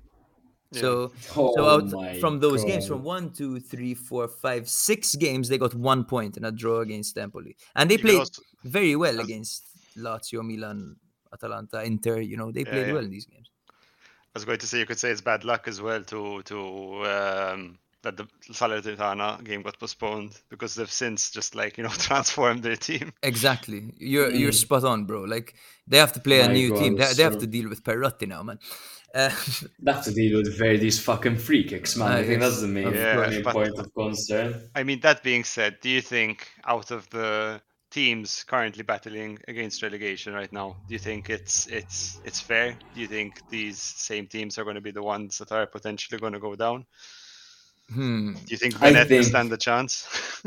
I think I think Venezia do stand a chance. I think they do stand a chance, but Uh, at the same time, look, I, I consider um, Salernitana and Genoa gunners. Like I know that Genoa are kind of upping their performances. They have a few new players as well, but I think the fact that they're only three points ahead of Salernitana and Salernitana have a game in hand Yeah. speaks volumes. I, I think I think Genoa and Salernitana are there for the drop. And then, bro, it, it's it's between Cagliari, Venezia, Samp, to be honest, and Spezia. I think Now, are fine. Spezia, Spezia climbed up the table because they had a three-match winning streak.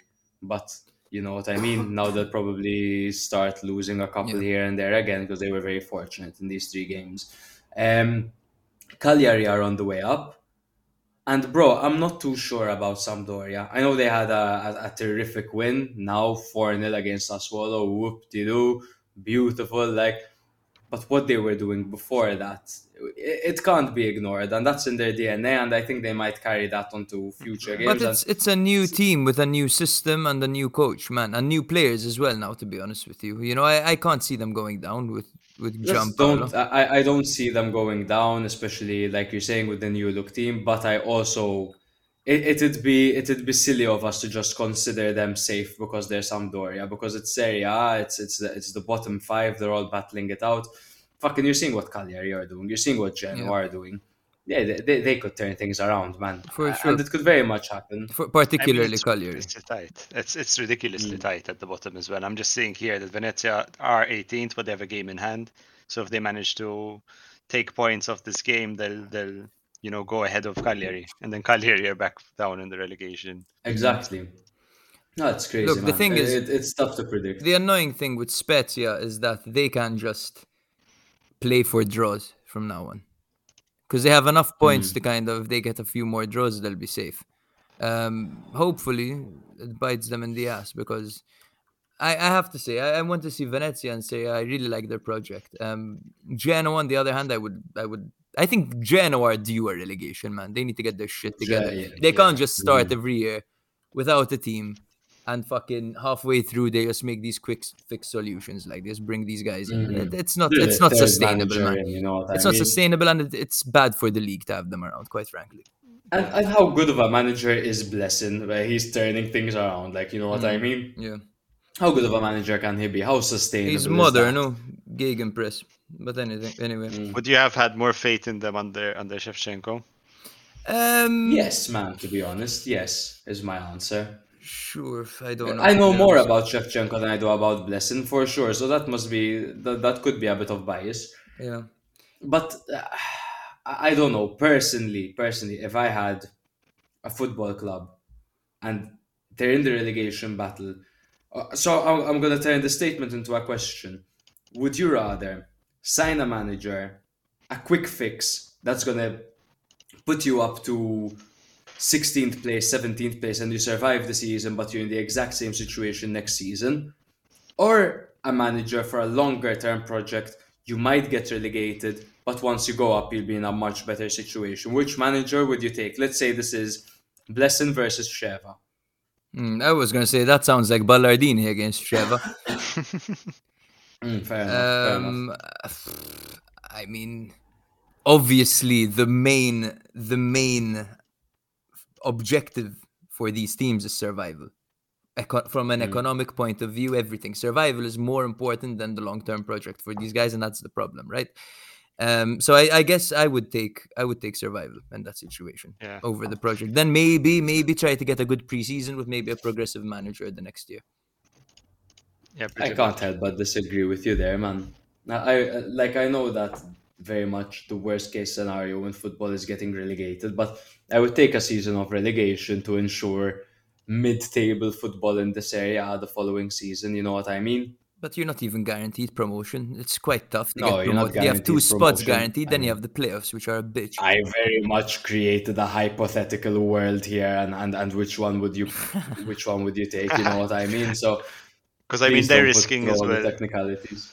Uh, like like in the case of what happens to many teams who get relegated or many teams who are you know around relegation they just seem to be signing a lot of players on short-term contract you Mm, know there's there's in, for, for at least some of the teams there isn't generally that much of a long-term project like jake is saying they're there fighting for survival and so Mm.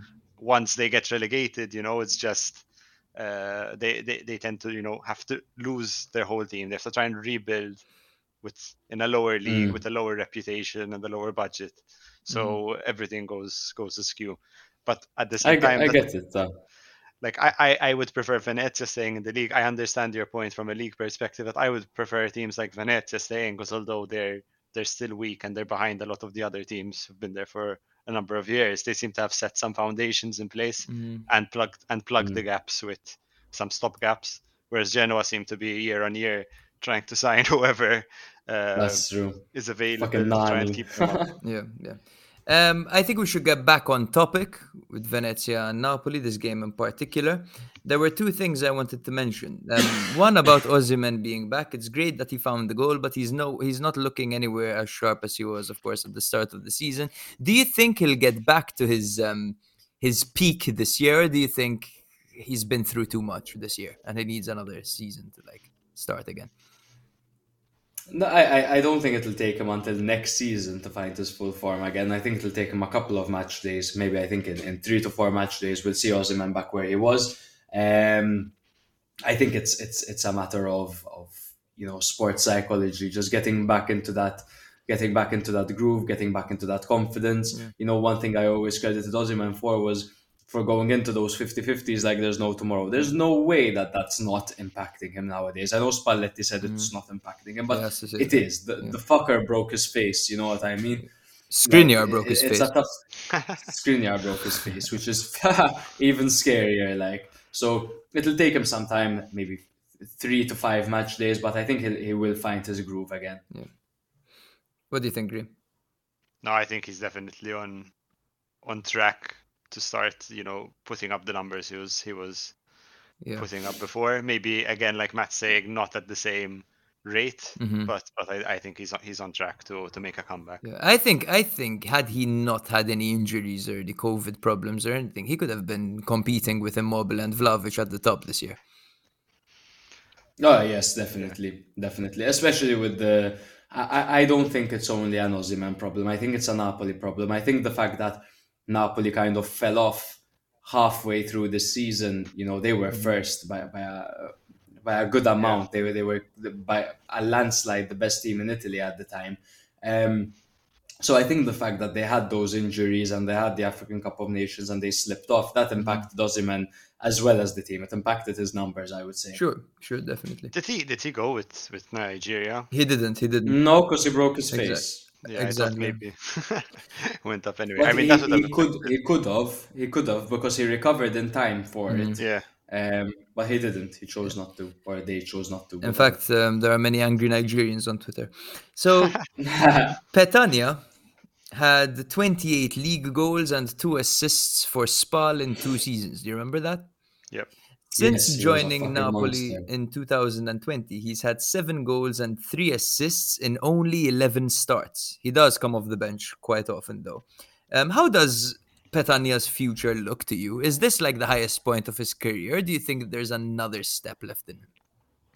oh, that's such a good question. Thank you, man. I think the high. I think the height of his the height of his career would be like at Atalanta when he finally made that big move Ah, and he yeah. was starting a lot of games. with Papu um, Gomez.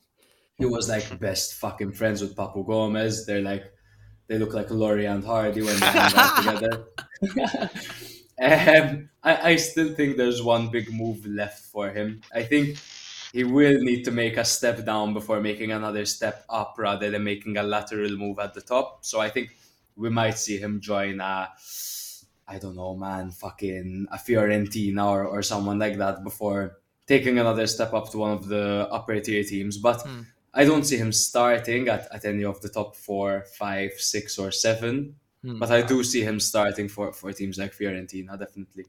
I think I think it's a matter of the system as well because he's a very particular player. He's not like you know uh, a Vlahovic or, or someone like uh, you know Immobile. He's he's he, he needs a system in place which is very focused about having either fast and pacey wingers. So like we were saying, I think it's more the system that uh, Petagna will need to pick clearly because uh, he's not a player like Osimhen or Mertens or Mm. Vlahovic or Ciro Immobile. It's a very specific type of player he's the type of player that you'd want, you know, either with his back to goal uh, acting as a target man and have some pacey wingers uh, or wingers cutting inside, and he can lay the ball off to them, or, or and hold up the play. Or he's that type of player that would want, you know, moving into the box and attracting crosses, which he can head in head into the box, which I think none of the top teams at the moment, you know, the, the teams challenging for Champions League places are using that type of player right now. There might That's be an true. argument that he can act as a backup to Dzeko, but Mm. um, I think Dzeko fulfills some diff- a, a bit of a different role as well in the team. For sure, for sure. It's that he's definitely a niche type of player. Um, I I don't see him getting a greater move than this in his career. But strikers of his nature do tend to peak quite late. So Yeah. so we'll see. We'll see. If you think, if you harken back to Luca Toni, Yeah. he's he's definitely one we can refer to. You know, he was top scorer. I mean, he must he was top scorer in his twenties with Fiorentina. Uh, made the you know had made the move to Bayern Munich, and then uh, was top scorer again with with Hellas Verona. Yeah, So maybe that might be a move he might want to make. You know, head over to Hellas. Maybe he'll be what they need to lift them into the European places. Yeah, they have a they have a vacancy now, of course. Yeah. Mm, that's true, literally. So Grima, literally. you need you need to go, right? Yeah, unfortunately, I have to I have to head off. I mean, it was great, and thank you for having me. How was it? How did you Uh, find it? I found it I found it very fun. It's always fun to speak about football and speak about football with like-minded people. Ah. I think that you know I fulfilled my role in this this edition of the podcast where you basically got me on to humiliate me. It's- about the derby. it's almost like you know I lost the bet that if if Inter lose, I have to come on the podcast and and speak about the match without feeling like I want to, you know. Is there any is there anything you'd like to plug? PWC maybe. no, I mean, if you want, I can plug your other page because Oh, yes. you seem to be running uh, many social media accounts. My unofficial official page. Exactly. Luke Grima official on Instagram. You can follow it for Luke Grima memes. He's a very loved person at work and in his friends group. Um, and I'm sure by your family as well that I do not know much about. and an incredibly talented accountant as well, no? exactly. Accountant. Let's not Not get an into that. accountant, not an accountant, but we can we can just say I'm fucking an Inter fan, accountant. dude. Okay. Exactly. Thank you. exactly. I'm just I'm just that Inter fan. Exactly. so thank you very much. Green will definitely have you on again in the near future. Thanks, dude. Okay. Okay. Thank you, Enjoy brother. the rest of the pod. Have a good Thank you, one. bro. Ciao, ciao. Cheers, man. Ciao, ciao. So where do we where do we kick it off now that he's gone? So, okay. Um, of course, Venezia. We can just continue from here. Um, there, it was always going to be a tough ask for them to get something out of this game. I think they put in a respectable performance. They even got close to equalizing on a few occasions, but were unlucky, of course, not to. Um, Hopefully, uh, they have an easier run coming up. I believe they have Torino, Genoa, Verona, Sassuolo, Lazio. Not exactly easy, but certainly easier than the run that they had been on. So let's hope they can pick up a Uh-huh. few points over there. Shall we? Ah, yes, the table, of course. I'll just whip that out very quickly.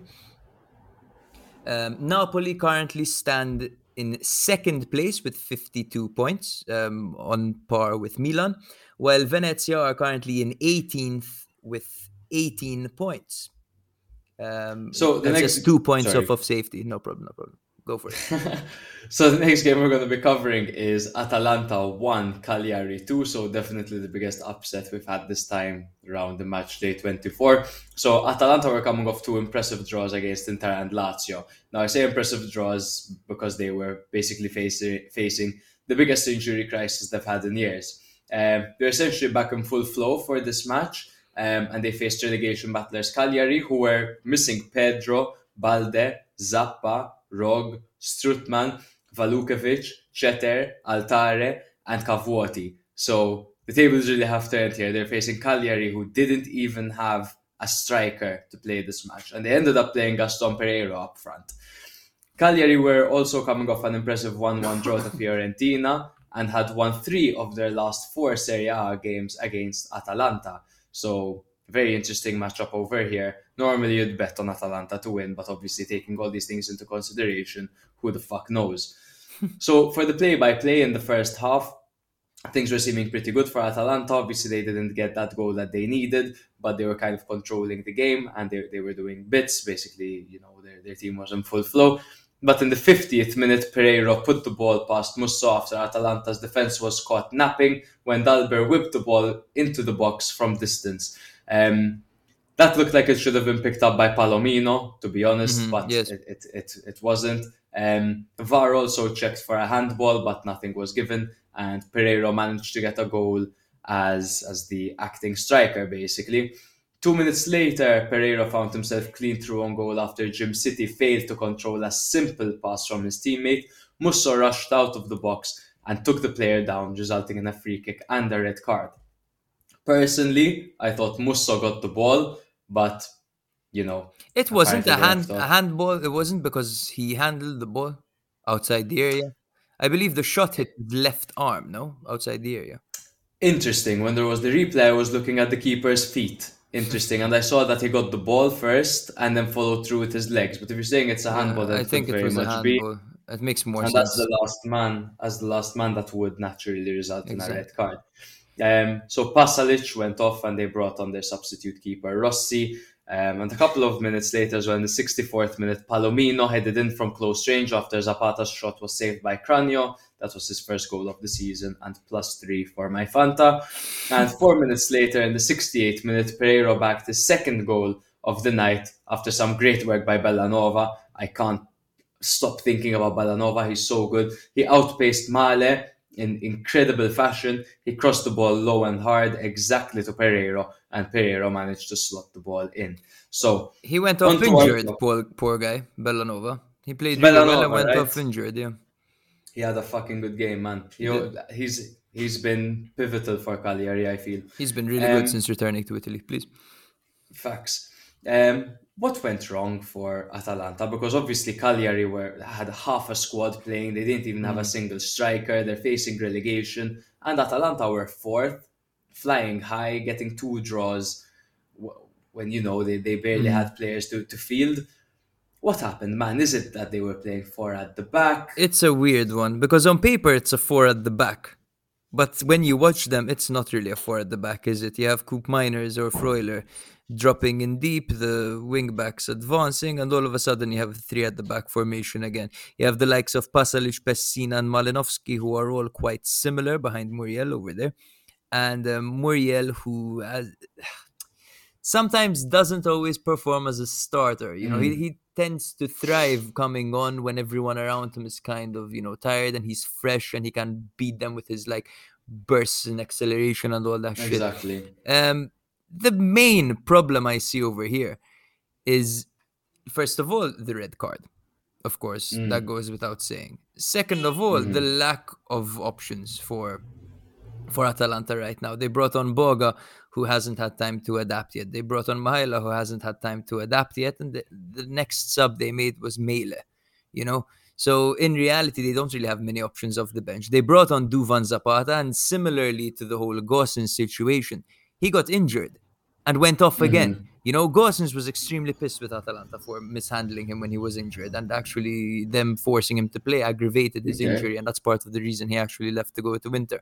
The same thing happened with Duvan Zapata. You know, you have to take care of your players. Don't rush them. it. Don't rush them. I understand that you need a win here, but you don't rush Duvan Zapata back. He's so important to your team. You know, No, absolutely, man. And Absolutely. I, I think that, that aside from this, um, I spoke a bit about having four at the back for, for Atalanta. I think Djimsiti was fucking horswank in this game, man. I think Djimsiti was terrible. And, and I'm not only talking about the ball that he miscontrolled, but he just se- seemed a step behind the play the entire time. You know what I mean? I, I feel like he found it difficult to keep up with the momentum that Cagliari were throwing in the second half. What do you think? I th- I thought he was better in the air than he was on the ground, if that makes any sense. Ah, you know what I mean? I like every time mean. he gets in an aerial duel, he seems to win it. To be honest with you, Mhm. um, but but yes, I I do think he wasn't fantastic, and and they certainly missed Demiral. Um, Mhm. did Dalbert play as he started as a striker, right? Dalbert? Yeah, Dalbert started as a striker alongside Pereiro this game, I think. I think Pereiro was the sole striker. I, well, he must have played behind behind Pereiro, just Yeah. behind Pereiro. It's out of position regardless because Lykogiannis was on the left, and that's where Dalbert typically plays.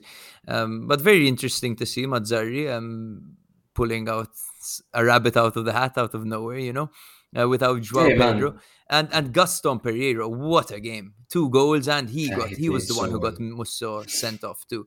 So what a game from from him. I didn't think he had no, he, he had this in his locker. the the victory was was up to Pereiro. I mean, he had big boots, very big boots to fill in um, uh, Joao Pedro, big boots to fill in Keita Balde as well. And he did a fantastic job, man. The guy normally plays out wide, so it's no easy task just throwing him in as, as the main focal point striker. And I think he did a great job of that, man. Obviously, I mean, what more could you like? You'd normally just ask for a single goal, but the guy got two goals and he got the keeper sent off as well. Yeah. So definitely a man of the match performance for Pereiro. I think he was excellent. And I think he's found himself a new role as well. I think he might be plugged in there a bit more often. Sure, sure, and they have Keita Balde um, back now as well. So definitely a few interesting options for for Cagliari. Mm-hmm. Well, they they they paid 10 million for him back in 2020. So it, Pereiro? wa- it was due. hmm So it was due for him to step up. Okay, cool. Uh, where did he come from? Do you know the team he was with before? Um, I knew this yesterday when I was doing my prep, but I forgot. Let me just look that up really quick. So Sure, no Gaston problem. Pereiro, we're talking about. Yes, he played a really good game. market, obviously. Ah, an insane game, man. He was brilliant. Um, so he joined from PSV Eindhoven. He joined from PSV Eindhoven in January of 2020, actually on transfer deadline day, and they signed him for 10 million. Mm, nice. Okay, a good coup by them. Um, it has No, to be said as well that um, the the guy they played at the back, Cagliari, 19 year old Robert without the R, Obert, uh, played pretty well, and even Lovato played well. and these guys Lovato are, had a very good are game. 19 and 21 res- respectively, like pretty good. And Goldaniga as well came in and did a did a great job. Mhm. Things are definitely looking better for Cagliari, and they're out of that relegation zone now. That definitely doesn't mean that they're out of out of da- the danger zone, but they definitely have. They're definitely looking better than they were. I think they dominated the second half. I think they were much better at the second half. They did a fantastic job at keeping their shape whilst going forward and staying disciplined at the same time. So they didn't leave space for Atalanta to really counter attack and catch them off guard. I think their midfield trio of Grassi, Marin, and Deiola were really good. They both they, they all put in tackles and drove the ball forward well. They drove the ball to the wings really well as well. And then the wings were able to to involve uh, Pereiro in the game very quickly. And I think Cagliari just hit the nail on the head in this one, man. It was They no did. easy task playing Spot on. Atalanta, who are in fucking In you know, pretty much full flow, man, in Bergamo as well. Yeah. And an incredible, incredible win for Cagliari. This might be, apart from you know Spezia, Milan, and a couple of other games in, in the past, I think it's one of the biggest upsets we'll see this season. Yes, yes, for sure. I, I have to agree with you here. Everyone thought that this was going to be a 3 0, an easy 3 0 for Atalanta with a Muriel brace in the first 15 minutes, you know, the type of game. But it, it totally was not the case. They did they did very well here. Exactly. Anything else? Uh, Atalanta, Atalanta are now so so very on opposite ends of the spectrum. So Atalanta are now out of the Champions League uh, zone, out of the top four. They're two points behind Juve, but have a game in hand. Cagliari, on the other hand, are now out of the relegation zone, and they're two points ahead of Venezia. But Venezia have that game in hand as well, so mirroring each other at each end of the table. Definitely. Interesting. So, the next game was between Fiorentina and Lazio, which ended 3 0 to Lazio. Um, My God, I was not expecting that, man. Me neither. the first thing I saw when tuning into this game was a young gentleman holding up a sign which read, Who needs Vlahovic? Um, Fiorentina could, could use him, to be honest. hey, it wouldn't be a bad shout. Um, this was not, of course, what the Fiorentina fans wanted to see after losing Dusan. His impact, his immediate impact for Juventus was basically salt in Fiorentina's three open wounds. Um, Lazio have leapfrogged Fiorentina on the table, ending La Viola's seven game unbeaten streak at home and drawing level on points with their city rivals Roma in the process. So, this was a big game for Lazio. Very success. the play-by-play very quickly. In the 52nd minute, um, a perfect defense-splitting ball by Zaccagni came through to Sergei Milenkovic-Savic, who um, put the ball in the back of the net. Of course, the defenders were left as mere bystanders at this point, particularly Milinkovic and Biraghi. It was played right between them. They had no idea who should um, take responsibility for the ball, and they just you know bystanders literally. Mhm, There mhm. was a VAR review um, for for Fiorentina later on when Castrovilli, ran into Luis Felipe, but it was deemed to not be a penalty. In the 70th minute, Immobile scored as the ball came over the top. He was clean through, and just like that, boom. He's so reliable in 1v1 situations. Nastasic was particularly slow here, it has to be said.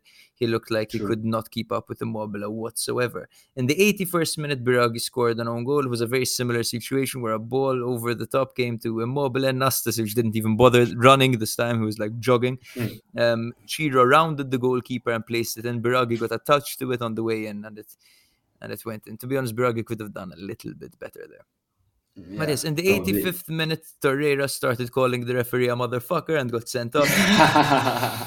He thought he was That's fouled. exactly what happened, though. Literally, he was swearing at it. He was like, "Ah!" but he got sent off, and it pretty much summed up Fiorentina's entire performance. 3 0 to Lazio. So I'm going to start off by asking the most obvious question of them all, bro. Would Vlahovic have made the difference to the outcome of this game? Yes, it would be well, definitely he'd make an impact because he's he probably would have put himself in certain situations that Cabral, just not knowing the team as well as Vlahovic did, he, he would have put himself in certain situations that could have potentially put Fiorentina ahead on, on a couple of occasions. So um, and the way he used to drive the ball forward, so it's definitely a, a huge loss for Fiorentina. They lost the top scorer in the league, and it's hard to recover both on the pitch and both mentally for the players as Mm. well. So Callejon and Sotil looking up and not seeing Vlahovic, that will impact them slightly. They have this new guy Cabral that's like over league, pass, pass, pass, pass, pass, doing that every, So eager, every so eager. minute. You know what I mean? So it's it's unsettling times for Fiorentina at the moment. Um, but they just need to get used to the new system, having a big boy like Cabral up front. He doesn't exactly have pace about him. He's he's more of a guy you need to feed. So Kai Hunt's going to need to work on his crosses, and they might want to plug in Saponara even more often. I totally agree with that. Vlahovic particularly loved Saponara, as I always mention. He used to call him il professore del calcio or some shit like that in Italian, which basically means the professor of football because of his massive, massive, massive footballing brain. Um, you didn't tell the viewers that, that I got you oh, yes, of course. a Uh, Saponara kit. uh, Matty got me a Saponara kit for my birthday, Fiorentina, number eight. Love it, love it, love it. If we ever start doing video, I'll wear it every now and then. Why not? no, for sure. Now, we um, will do video. we will do video. Vlahovic could maybe like I don't think he would have changed the outcome of this game at all. I think this game was was lost regardless of Vlahovic or Cabral were playing. But maybe Vlahovic would have converted the Cabral header that he got early on. Um, Cabral, Uh-huh, Cabral that, did that well, for but, sure. but he might have done better. Vlahovic is one of the best in those situations. But I have to say, Cabral looks very promising. He looks he looks fucking pumped, man. You know, someone make him a sandwich like Uh-huh. he's starving. But the quicker he, he, gets, does, he does look pumped. I just hope he, he can convert. You know what I mean? We've seen him convert in, in wherever else he used to play before, but but yeah, not not, not exactly against Lazio, but he'll pick up, I'm sure. He will. I'm, I'm pretty sure too. Um, I just hope he gets his goal sooner rather than later, or the pressure is really going to start mounting. Now the question is, bro, would you start Cabral or Piontek? Apparently, Piontek was out for this game. Um, he took a bit of a Mhm. knocker. He wasn't 100%. That's the reason why Cabral started. Now remember, Piontek has already scored for Fiorentina. Would you start Piontek or Cabral in the next one? So that's such a good question, man. I'm, I'm full of them, Um, man. You're full of them today. Um, so it's it's such a debate because then again you want to give Cabral as many minutes as possible so that he gets used to the system and he gets used to the league, eh? Because that's that's the best way that you're gonna start getting performances out of him. But then you have Piontek who kind of knows the league already and and he did bits at Genoa and Milan as well. So it's a tough one. I would probably Oh my god, dude! Oh my god, it's such a tough one. I would probably start Cabral j- just simply because I want him to get minutes and I want him to become. I I think Cabral's ceiling is a bit higher than Piontek's ceiling. So mm-hmm. for that reason, I would probably give Cabral as many minutes as possible. What would you do? Um, for the next game, I would probably start Piontek and bring Cabral on in the 60th minute. Look at us disagreeing, huh? Oh yes. Um, why? Because I here? believe that every spot needs to be earned, and it's not fair that you know you bring Piontek in and he scores, and you bench him just because you brought in someone who's more valuable, who Oh, look at more. socialism coming You know, through in it, you, bro. It, no, it's just it's it's only fair, right? It's only fair no, to, I get you. to play who's playing better. Now Cabral will have the opportunity to play better. You know, give him 30 minutes, no problem. Give, and ease him in, no pressure. You know? um, I highly get doubt that that's what's gonna happen. You know, Cabral was brought in to be the main guy, and probably he will start the next game. hmm Probably, probably. Okay. I was surprised not to see Ikone starting. I, I thought we'd, we'd see would see him start this game, especially against Lazio. I think Ikone has been good coming off the bench Mhm. so far for Fiorentina, and I definitely see. I think in the next few games we'll start seeing him starting for them. I definitely think he has way more to offer than Callejon. For sure, surely, for sure. surely. Callejon's one of those annoying players who trains really well. That's why he keeps playing. Ah, but he fits the system. uh, Like I, I get why because he's tactically intelligent as Yes, well, yes, and we've seen that Italiano would rather choose a tactically intelligent player than a naturally gifted player or a quick player or a strong player. Just like he chose Saponara ahead of Sotil and Gonzalez, and like he's choosing Callejon over Sotil as well, and and potentially even Ikone in, in, in the future moving forward. But I think Ikone is going to be one of Serie A's best players. Should he get the ground running, man? Should he hit the ground running rather? Um, I think he'll be one of the best players in the league. Most definitely, man. He was an animal at Lille. He was really good. Mhm. Um, but this was the type of game. This was literally a flawless game by Lazio, and it's crazy because they they have come out with these displays this year, particularly, for example, the game against Inter. You know, but then they have Mhm. had the shockers. exactly, well. the game against Roma was fantastic by them, and then they've had shockers like the one against Bologna, for example. So Mm. very very weird situation they're in. Like you know, you look at Lazio this game, and I, I'd say they're a, they're a top team in the league. What a game it Mhm. was! The, the midfield was flawless. Pedro was really good as usual. Zaccagni Luis was- Alberto Luis was a fucking he was joke in this game. How good he was! Oh, he was he was a Rolls Royce this game. How he was fucking. I've never driving. seen him drive the ball up like that. He drove well on multiple occasions, really dragged the ball forward. Normally, that's Sergei's role or Leiva's role, you know what I mean? And Luis Alberto kind of gives that final pass. Mhm. It's But true. You don't often see him driving for that much, right? It was like Fuck me, his work rate was that. I've never seen his hair flow like that, you know what I mean? yeah, this hair is always flowing. To be honest with you. And he But- played well with Zaccagni as well. There was a little partnership going on there as well. Two very intelligent players. And I think Zaccagni was fucking great as well, man. He was. He was very good. Very, very good. Um, this was Immobile's 18th goal of the season, tied with Dusan. Who do you think will go all the way? Vlahovic. You think Vlahovic? I think I Immobile. think We've already Vlahovic. had this actually. You think Vlahovic and I think Immobile. Yes. So Uh-huh. we'll see. And, and it's good You to want to put money on it? Changed our mind. Ooh, how much? You, you want to put like an uncomfortable amount, like like fifty euro? 50. Like let's not like let's not put a fiver. You know what I mean? Yeah. People will think we're pussies. So Or shall we'll we fucking some- put up fifty? Okay. Okay. 50 euro. Or a kit, or a no, A kit? That, that's too much. That's like eighty euro though.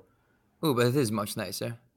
Ooh, let's fucking do a kit, dog. Okay. We do a kit. Let's do a okay. kit, a mystery kit. A mystery nice. kit. Okay. Okay. So you heard And it here, guys. And then we announce on, on Instagram. We put a picture of it when it's done. Okay. Exactly. Nice. I'm excited. okay I'll write Dai. Duvan.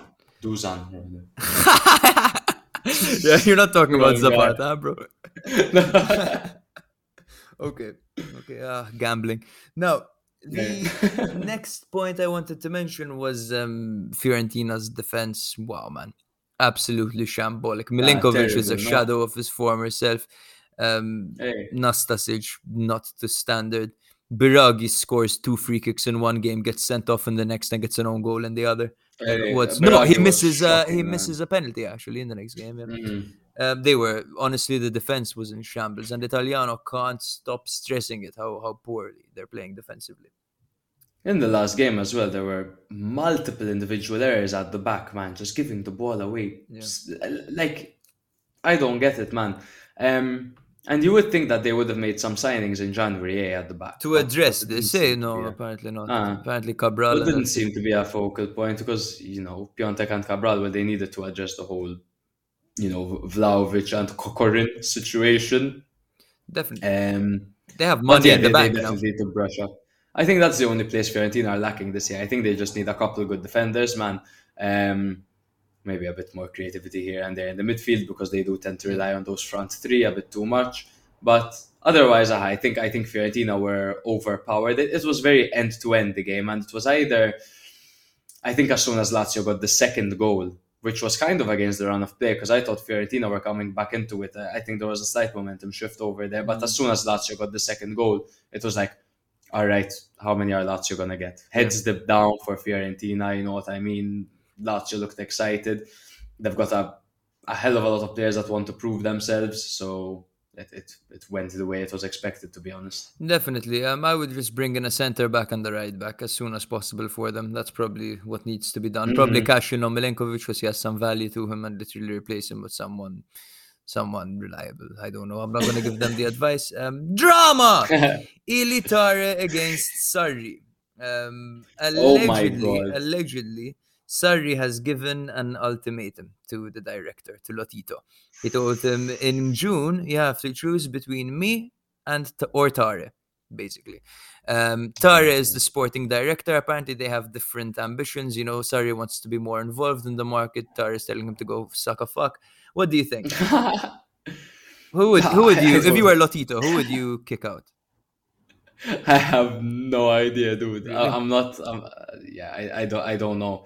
Um, I don't know enough about about um, uh, Al- Altare. It his, Uh, his Tare, involvement? Elio, no, Ili. Ili Tare, sorry, Ili Tare. is his Yeah. I, I don't know enough about Ilitare's, you know, contributions to the team to to make a decision over here. Mm. Na- naturally, I would always normally go for the manager because these guys know the players firsthand and, and they need Mm. to make all the, you know, all the tangible decisions. But I don't know, man. Maybe if you have more insight, you can educate me.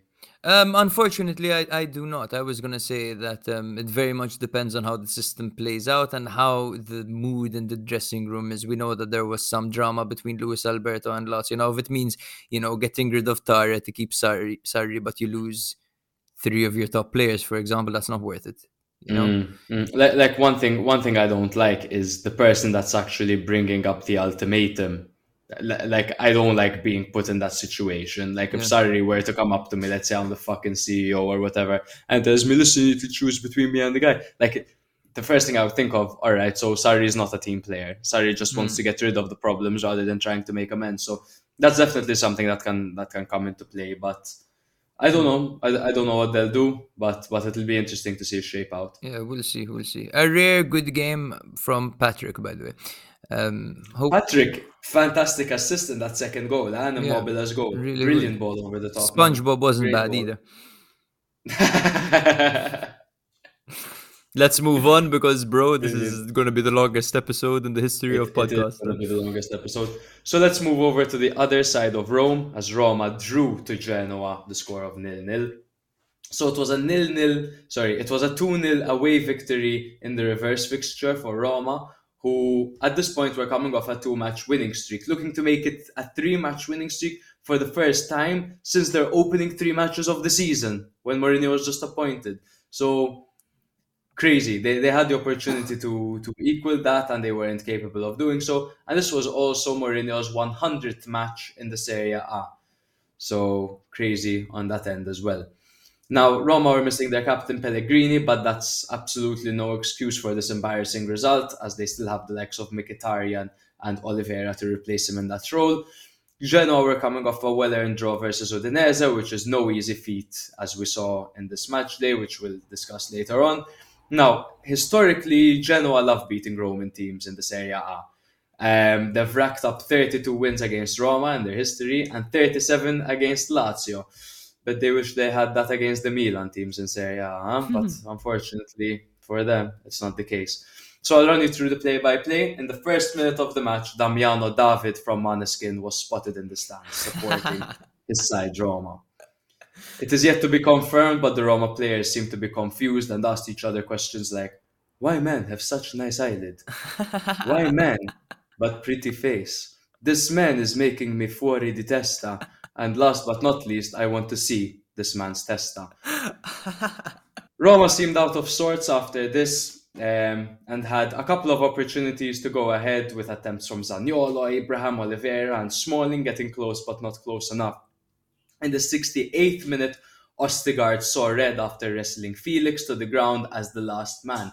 He had his hand around his throat and he literally threw him onto the ground. Was incredibly done by the new signing. Was having a really good match up until this point, man. Mm-hmm. In the 93rd minute, Zaniolo scored an absolute wonder goal, man. He took on two to three players and finished from outside the box into the bottom corner with his back towards goal. It was insane.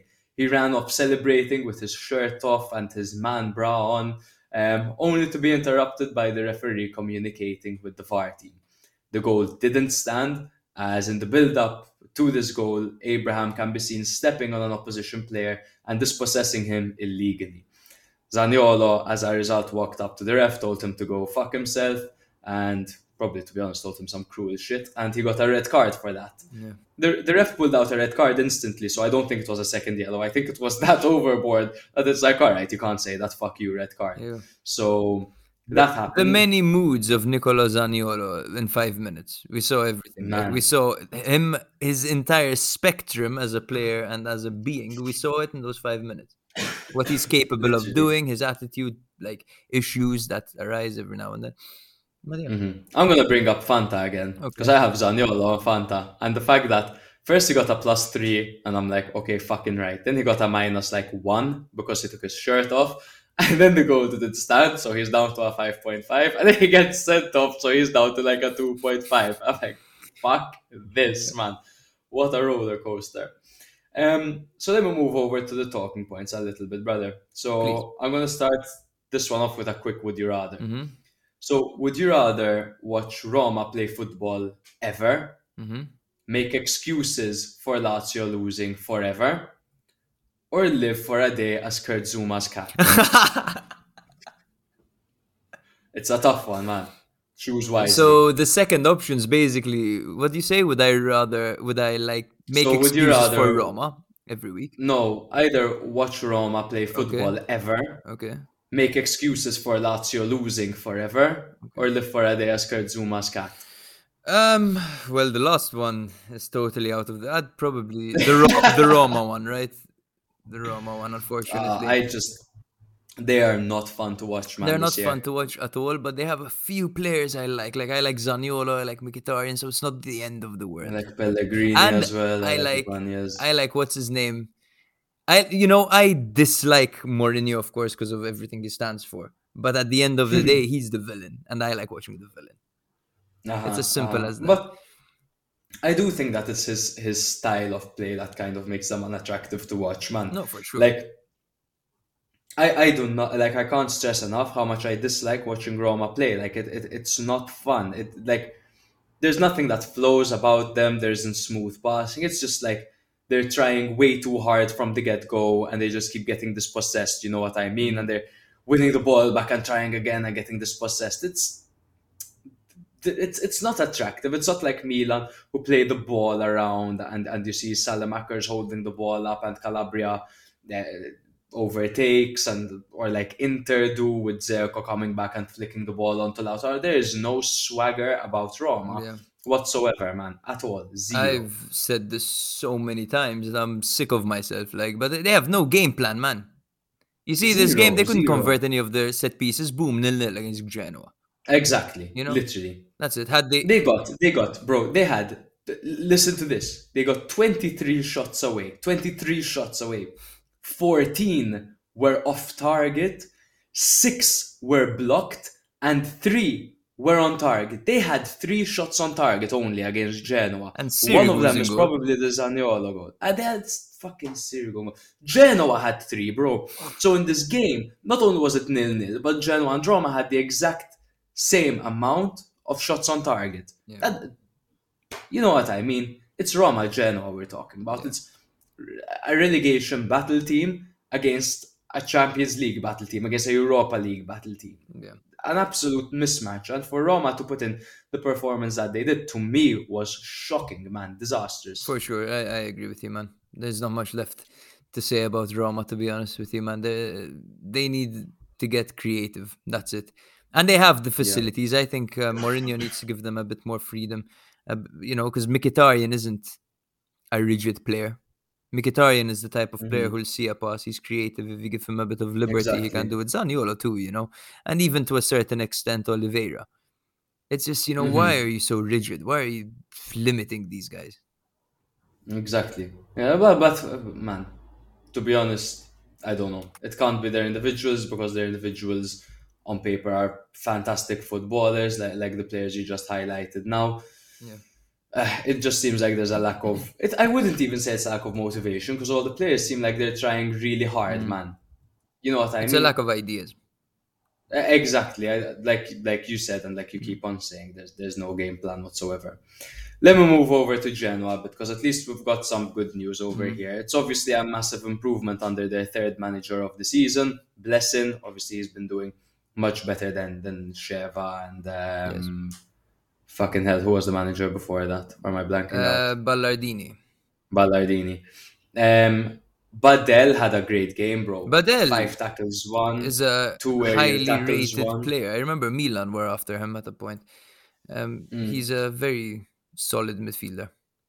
He dispossessed the opponents five times in this match, man. He won two aerial duels as well, and and you know what I mean. When Mm-hmm. when there's a a goal kick that Rui Patricio gives you often found himself up against Tammy Abraham and he did a good job over there. Just a solid structure in front of that defense, man. Gives gives the defense something to rely on. So he did a good job in this game and he's done a good job over the course of the season. Um, now Genoa's next game is against Salernitana as they're looking to get some wins under their It's a belt. How do you think this goes, man? Exactly. How do you think it goes? That's a six pointer. I'm not sure how it goes. I need to see more of Salernitana, man. I don't know. But every fiber in my being s- screams um, Genoa win. Every fiber in my being says this is going to be an absolute goal fest, like Like a 3 2.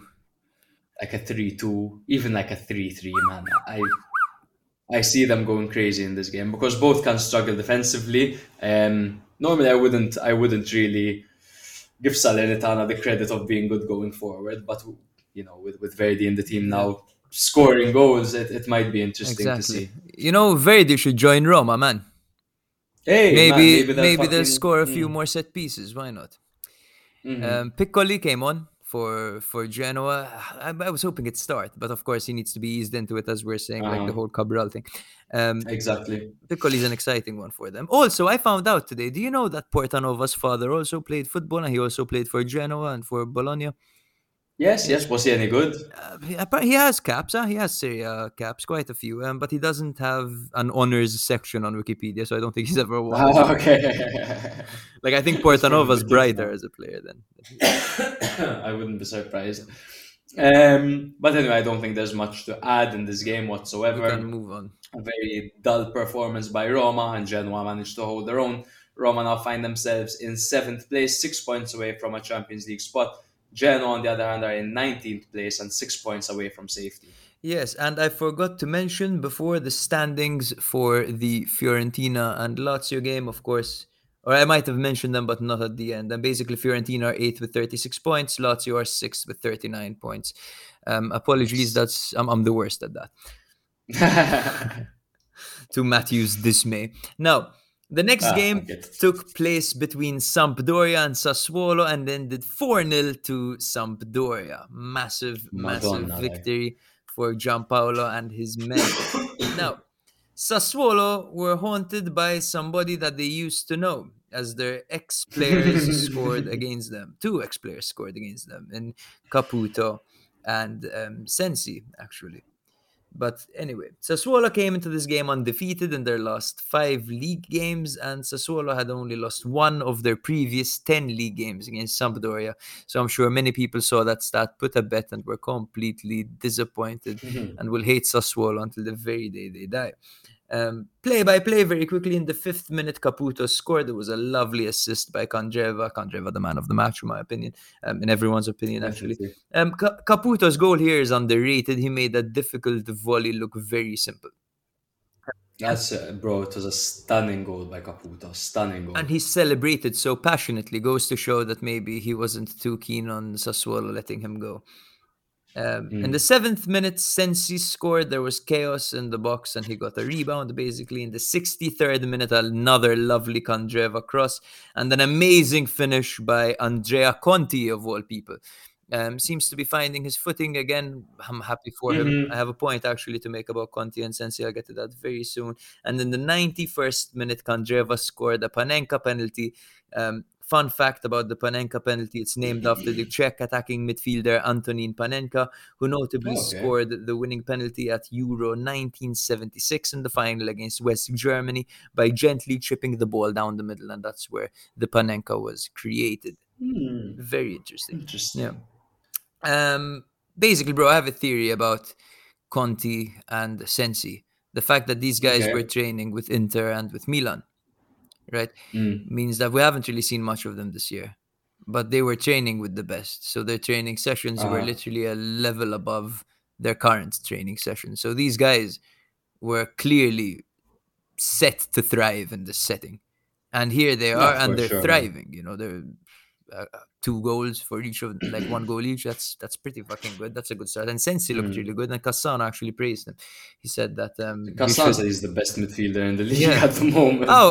I'm, I'm telling you, the only problem Sensi has in his game, the only flaw is his injury record. Because other than that, he's a bloody good player. huh? No, he's He's very a good man. Sensi. And I'm glad that we're get we're getting to see it at full flow at Sampdoria. And I'm glad we're getting to see that with Conti as well. I mean, what a fucking game by Conti, man. And obviously he's he's picked up two goals for them now. I'm, I'm pretty sure one of them was in the Coppa, but, but Mhm. that still counts in my opinion. Of course. Um, Sampdoria, man, and and but but just to go back to the point of of Conti and Sensi, like you said, they've been training with the best, man. They would bring something new to training. They would For bring sure. insight. All the players would want to be around them. Oh, what's Lautaro like, man? Yeah. What's Zlatan like? You know, and that that that'd be very popular among the training camps. And they would bring that something new, man. They might not be, you know, star players, but they will be the star players of these teams, man. Yeah, definitely, bro. Um, it's nice seeing Caputo playing with players next to him, not in total isolation. Of course, he he had Sensi behind him and Gabbiadini alongside him. Gabbiadini, poor guy, tore his ACL this game, and that's what prompted the move um, for jo- Giovinco, as we discussed in our intro. Um, hmm Do you think Giovinco can have an impact with this team, bro? He's 35 years old. He had 12 goals in 57 games for Al Hilal more recently. What can he do here? It's it's interesting, man, because one thing, one strength he always had at his Arsenal was his pace, and does he still have that at 35 years old? Now, aside from that, he was quite an intelligent player. He Mhm. does remind me a bit of Insigne in a more central role. You know what I mean? Like he could really hold the ball back well and kind of provide passes and assists. Mm. But there will be a bit of ring rust over there, man. I think it'll be hard for him to settle back in. Um, it'll be interesting to see. I, I personally think he'll struggle, man. I don't know, man. I, I, I look at Sensi, Caputo, Giovinco. That sounds like a bunch of annoying mosquitoes. Aha, but but if if he loses his pace, then, then he loses ninety percent of his traits. You know what But I he mean? could, like- That's always what he was renowned for. But it wasn't his pace more than his like ability to insert himself and to accelerate in the tight spaces. I think that that's what it is. Like he he's the type of player that can first of all he's 35, right? 35, did we say he's Mm. 35? Um Yep. which means that he's exceptionally seasoned. Now the problem is he's been away from the top league, so he might struggle. He might struggle for sure. Mhm. But at the end of the day, this is a good player. huh? This is a player who who knows that, for example, he doesn't have blistering pace anymore, so he's not. He might not try to do that. You know, he might play the Mhm. intelligent balls, kind of, you know, hold the play up a little bit. You know, feed Caputo, play it back to Sensi, play it to Candreva. You know, things he has. It he's set up to succeed here, so we'll we'll see. Uh-huh. Definitely. Well, if, if for example he, he becomes the rigorista of the team, or we know he can hit free kicks as Mm. well and, and corners, um, should he get onto those early, then maybe he can get he can get a bit of confidence going on about him, and maybe his form can be high. Um, but at 35 years old, I, I I see him struggling quite a bit to to make a mark at at Sampdoria, man. I think the second, maybe one of the other guys are fit. So Quagliarella or Gabbiadini, we'll be seeing them starting ahead of him. I'm quite sure. Maybe they'll plug him in on as a as a substitute, and maybe he can bring something on to the game, much like Nani does for Venezia, for example. Mm, Yeah, a very But similar I don't see situation. him. Uh huh. I don't see him as, as doing much more than that. You know, he definitely won't be their star player. No, no, no. Their star player is Antonio Candreva, and that's the perfect segue. Wow, wow, wee wow. Last week, I, I criticized Giampaolo for playing Candreva as a trequartista. I was like, what the hell is he doing? So this time, he decided to play her even to play him even further back in the three-man midfield. Mhm. And to my surprise, he was absolutely incredible. Like But he was dropping very wide. Huh? He- we of were seeing course. him quite quite wide out. For sure, for sure. Um, he he does for, like drift quite wide, but um, this might be. Now I know I'm gonna cons- I'm gonna totally, you know, be I'm gonna be hypocrite over here. I'm gonna completely go against what I said last week. But there, there, you might be able to make an argument that Candreva, at his age, playing him more centrally, you get to preserve his energy. You're not wasting all his energy, you know, chasing the ball down the wing. So maybe from a career point Uh-huh. of view, like at where he is in his career right now, this is the move, you know. hmm I mean, we, we see it happen very commonly with fullbacks and wingers. Like we saw Ronaldo, for example, starting off as a winger and then maturing into a number nine. Um, we saw Van Bommel start off as an attacking midfielder and then dropping into a more conservative Mhm. midfielder. And probably we'll, we'll see it happen with Candreva as well. I mean, to me, I didn't see an issue with him playing wing back at all. Actually, I, I thought I thought he was phenomenal. I, I, would mistake him for a 27 One of the old, you know best I in the league, and he's 34 years old. Exactly, he he played like a guy in his prime. Definitely, I agree. Exactly, exactly. But one thing that he does have at his arsenal is he can fucking pass the ball and cross the ball, and this is a position where where where he could do that. I wouldn't personally play him as an attacking midfielder, but I think as a central midfielder he could really display his passing, and maybe we could see him switch play a little bit as well, and maybe overlap with the striker, get involved with the wing back as well. So this is this definitely gives him a bit more creativity, I would feel. Yeah, yeah. Um, interesting for Giampaolo, of course. Um, I have to say that it's a good move for Sampdoria bringing him back in. You know, they look so much better. They look way better than D'Aversa's 4-4-2 right now, and Mhm. um, you know, good good things for them. Good signs for. Uh-huh. I, I'm, I'm not, I'm not going to get carried away because it's simply one game and, and it could be a free cocker, and so I'm not going to get carried away and say that they're they're back. You know what I mean? But definitely a fucking good sign beating Sassuolo 4 0. An insane For sure. performance by them. Um, it has to be said here, because you know, going on to Sassuolo, we haven't really addressed what the fuck happened this game. Mm. Dionisi was interviewed after the game, and he said, "Don't ask me about individuals. I take full responsibility for the result. After the 4 0, what should I say? Sampdoria deserved to win, but not 4 0. The result is a lie. After seven minutes, you find yourself at 2 0, then two dead balls, and you are at 3 0. The attitude against Torino had been positive. Now we have to play friendlies and lose 4 0 to have the right attitude. Of course, he referred to this game as a friendly. I'm not sure if that was a mistranslation or if he's saying, that, you Mm. know, because they played so lethargically. Um, Sampdoria, on the other hand, were not lacking this because Sampdoria had the desire to cut away from the relegation pool. Um, this fluctuating attitude must be changed in the will.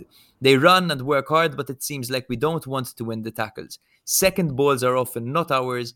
If there is will, no, sorry, if the will is not there, it is also difficult to train. So he's questioning the desire of the players, which we often Mhm. have done here for Sassuolo. True. Said, True. We need to take a bath in humility.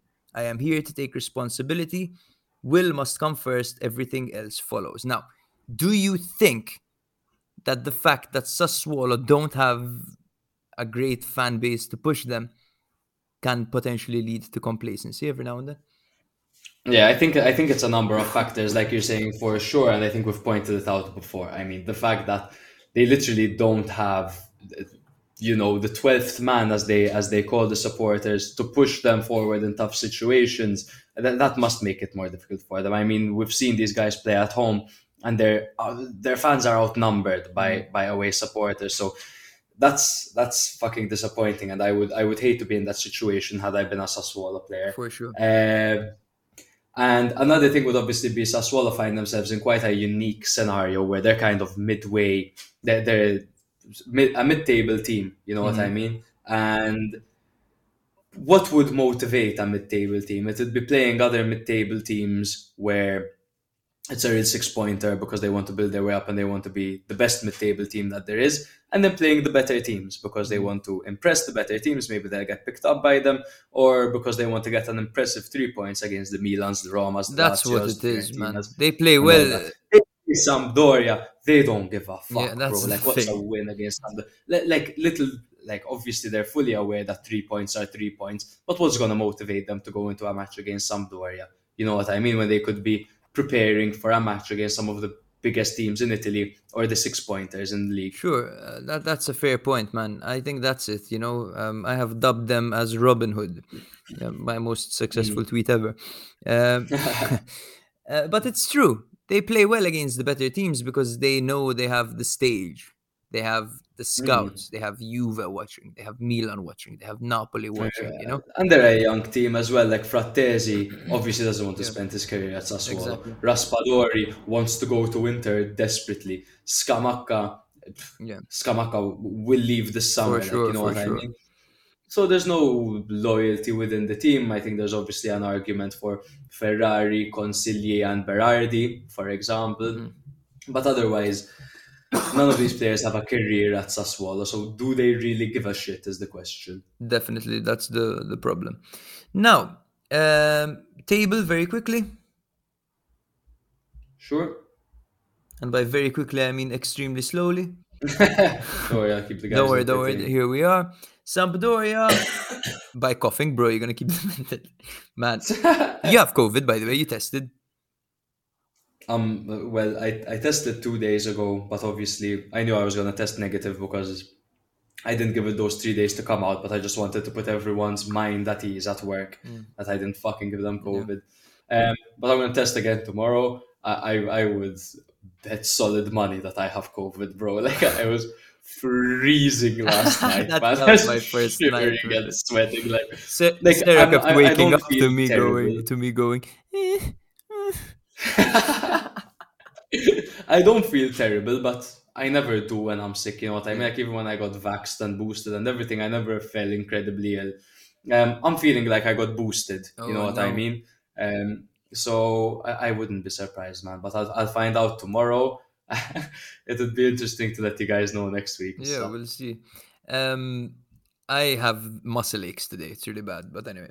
Yes. Um, Sampdoria currently 16th with 23 points, while Sassuolo are 12th with 29 points. There you go. So the next game is another mid-table battle, really between Udinese and Torino, where Udinese came out victorious, two goals to nil. Now, remember in one of the previous episodes, I pointed out that there was one fixture that was won by both sides each season. Ah, was that this one? This was it. Ah. This was it. And it happened again. The reverse fixture was a 2 1 Torino will, win, and this time Udinese won two goals to, to nil. And I had made a joke saying, I'll definitely get it right in the prediction series next time round. I got it fucking wrong. Like I said, Torino will win again. But whatever. Um, Udinese coming off a nil-nil draw to Genoa, whilst Torino are also coming off a draw to Sassuolo. Arguably, they, they deserve to get away with a victory there. Um, Udinese have only won one of their last six Serie A matches at home to Torino, whilst Torino have gone unbeaten in 10 of their last 12 against Udinese. A week of upsets. Yep, literally, man. So the play-by-play, not a very exciting match until the 92nd minute, bro. This game was dead until the 92nd minute. Yeah. Mandragora received the second yellow card of the match and was sent off. I must say that was incredibly soft. So a player went up for a header and Mandragora made slight contact with the player's legs. Player went over. It was his second yellow and he was off. I didn't exactly agree with that. From a free kick, a few moments later, a few seconds later, Nahuel Molina scored a wonderful free kick, man. Just a curler. That this free kick was shaped up definitely for a near post cross. But he went for the near post strike. he beat. There was absolutely nothing Vanja Milinkovic Savic could have done about it. One of the best free kicks we've seen uh, this season, and Udinese definitely have a couple of people that can hit them. In the in the 96th minute, and then one of Udinese's players hoofed the ball upfield, hoping for a whistle. But what he got instead was Vanja trying to catch the ball and failing miserably and taking down Pussetto once he took the ball off him. It was hilarious. Can I can I say how this goal directly affected me? yeah. So on both my fantasy football, I I, mean, I take part in two leagues. I was against someone who um who who was a man down in each situation. And the way fantasy football works, if a player plays under 15 minutes, he doesn't get a vote. Now Molina came on in the 81st minute, so he was mm-hmm. not going to get them a rating. But they were on the bench for both my opponents. He was on the bench for both my opponents, sorry, and he scored this free kick and put it up. To, he put his rating to a 10, so fucking me instantly. And I had Vanja Milinkovic Savic in goal, who went from an 8 in two minutes down to a 2. So I lost on both my fantasy football games.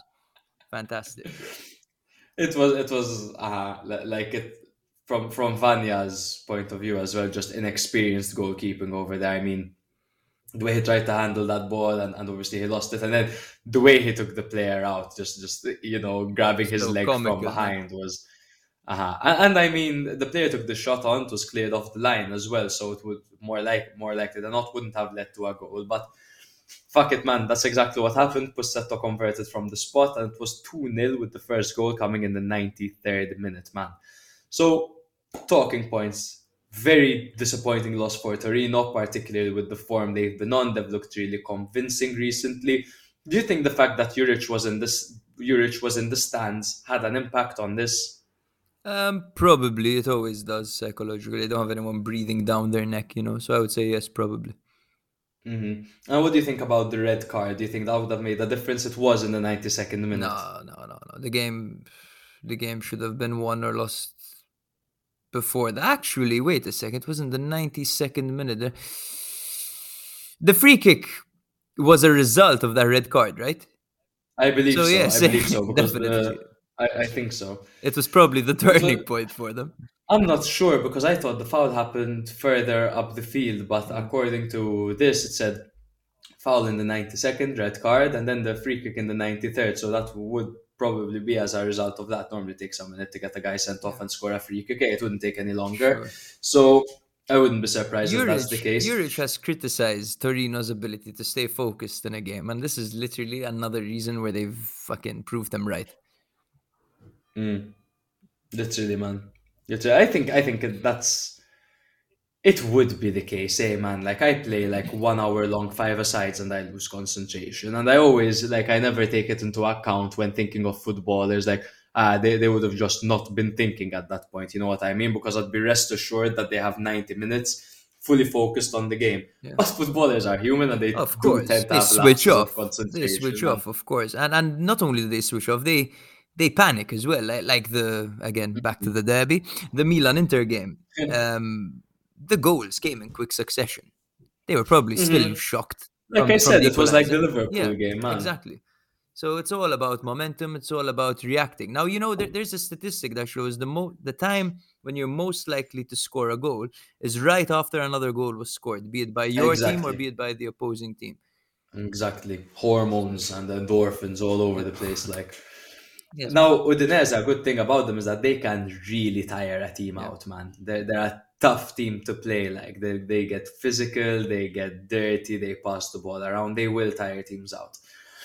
They go till the very last second, and we've seen it time and time again this season. And to be honest, Udinese Torino would be a very physical game, and I think Udinese uh, firmly got the upper hand in this one. For sure for sure. Um, we should probably pick up the pace with the last two because we're two hours in. Oh, but speaking of pace, it's Beto only pace. Boom. then we can move on. It's Beto only pace. He missed a few uh, chances, didn't he? I've seen him recently. Yeah, I'm not sure if it was well. this game, but he exactly he tends to miss the one on ones against Sav- Savage this time. I believe he missed a few. Um, yeah, is he, he only pace? No, no, no. His strength as well. He's exactly strength and pace. No, he holds up the play well. He's got a good shot on him. He's 24 years old. No, I, I think the, that killer instinct is will, will come to him. You know, he needs more time. You know, he exploded at Udinese. He's not ready for a Of big course, move yet. He needs to chill at Udinese and do a bit, a bit better. You know, just just every year Of improving course, a little bit. 100%. So to give you an update on the standings, so Udinese are currently in 14th place on 27 points, whilst Torino are in 32nd place with a game in hand and one point behind Verona. So they they could potentially move up the move up the rankings a little bit, but they do need to start getting some wins here. Now, the next game took place between Bologna and Empoli, which also ended in nil-nil. How boring, Serie. So Bologna, Bologna's attack falls flatter than Mihajlovic's hat. An abnormal nil-nil is what Andreazzoli chose to describe this game as, and he's absolutely right. Um, it was an action-packed nil-nil. Um, don't let the scoreline take away from the game. It was extremely entertaining. Um, coming into this match, Empoli had won five of their last eight Serie A meetings with Bologna, losing just one in the process. One second, because I'm going to start coughing. okay. Now, play by play. In the first half, Arnautovic smacked the crossbar with a long-ranged dipping thunderbolt. And in the second half, Di Francesco hit the post with a curling effort from just outside the area. I've decided instead of goals, I'm going to put posts in there. Now, Bologna had 60% ball possession. Bologna had 12 shots to Empoli's 15. Empoli seemed to get closer to scoring, in my opinion. They had many chances and they, they did Mhm. pretty well. 15 crosses by Bologna this game, many of them wasteful. Mihajlovic preferred Vignato to Dijks as his wingback, and he made the observation that due to Vignato's lack of intensity, he's not used to being played in a position where he has to contribute defensively and offensively. Typically, Okay. he's given a lot of Mhm. offensive freedom. He doesn't need to track back as much. Um, he said that it affected Fair his decision making and his final touch in the final third, which was fair enough. You know, I kind of thought Mhm. the same thing as well. Um, Mihajlovic said that um, they are not yet at 100%. Um, and they could have. Oh, he's been saying that He's though, been, hasn't he's he, been man, for a while. I think the He's last been three saying games that. for sure. Ugh. making excuses. He says we could have lost it. Empoli away from home is deadly. He also praised Kasius for his performance, the 19 year old, saying that he just arrived, but he has courage. About Orsolini, it is right for a player to get angry when he comes out because he looked frustrated coming out. Um, Arnautovic's best game, according to Mihajlovic. Do you agree? No, absolutely. No, man. Like, what's a striker there for us to score goals? oh, he was good though. I feel like the team didn't play up to him. Yeah, I mean that that's uh, more often than not. It's happened this Yeah. season with Bologna. I think Arnautovic is kind of like a step above. We could see him at a better team, at maybe a more ambitious team, but definitely not his best game. And I, I mean, how do you rate a striker by his goals? And it's not like he's a conservative striker that should play the ball around. He's there to to beat his opponent Yeah. and score goals. So I don't think. I think it's rich, and I think, it, to be honest, it's a bit pretentious to call, to call this his favorite. I think he's best game. just defending his striker who's in a bit of a drought right now. That's it, you know. Mm, potentially, potentially. Um, Andreazzoli said that his men should be proud to have gone to Bologna stadium, stadium and create 30 attacks. He believes that Bologna can too be satisfied with this point achieved. Here is the newly releg- uh, newly promoted team um, taking shots at Bologna, saying they should be satisfied with a draw against them. That's cool to see. It's fucking brilliant, man. Andreazzoli knows exactly what he's saying and doing over there. And Empoli took a nice little jump up again, so they're now past Sassuolo. Of course. They were previously in 12th and now they're up to 11th, which is nice to see. I missed them in the top 10, man. They're good, man. I have to say, they're fun to watch. Uh, Zurkowski played Very really well as well. He missed a fucking sitter at the point, man. Mhm. Henderson played well as always, man. I really like Henderson. Like I, I don't see him as, as being a consistent starter for them because he can be a bit moody. Um, but when he's on, he's on, man. I really enjoyed watching him this game. Yeah, me too. Um, has to be said as well, Aslani is the 19 year old who came in to fill in the big boots of Ricci, and boy, did he do a good job. Um, Andreazzoli did say that it's no, it's no um, coincidence that every time this guy plays, he plays well. He's a very good player as well. So it goes to Mhm. show they have quite a pool of talent in this team. For sure, man. He even managed to get a shot away. He had two dribbles completed, 74% pass success rate. Decent performance by Aslani, and he even got a yellow card. So Yeah. nice way to make his mark. So I do recommend watching the highlights of this game. It was very interesting. Um, a lot of chances, particularly you know Pinamonti Orsolini had an attempt. Soriano had an attempt as well. There were quite quite a few quite a few good chances created. Um, I'm gonna quickly conclude this one, bro.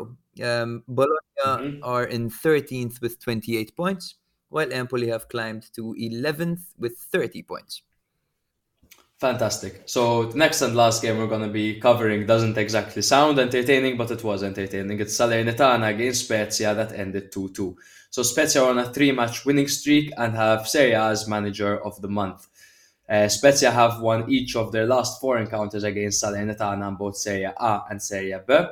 And Spezia also had the chance to beat the same team in the Serie A in the same Serie A season twice for the first time in their history, but failed because they're fucking losers.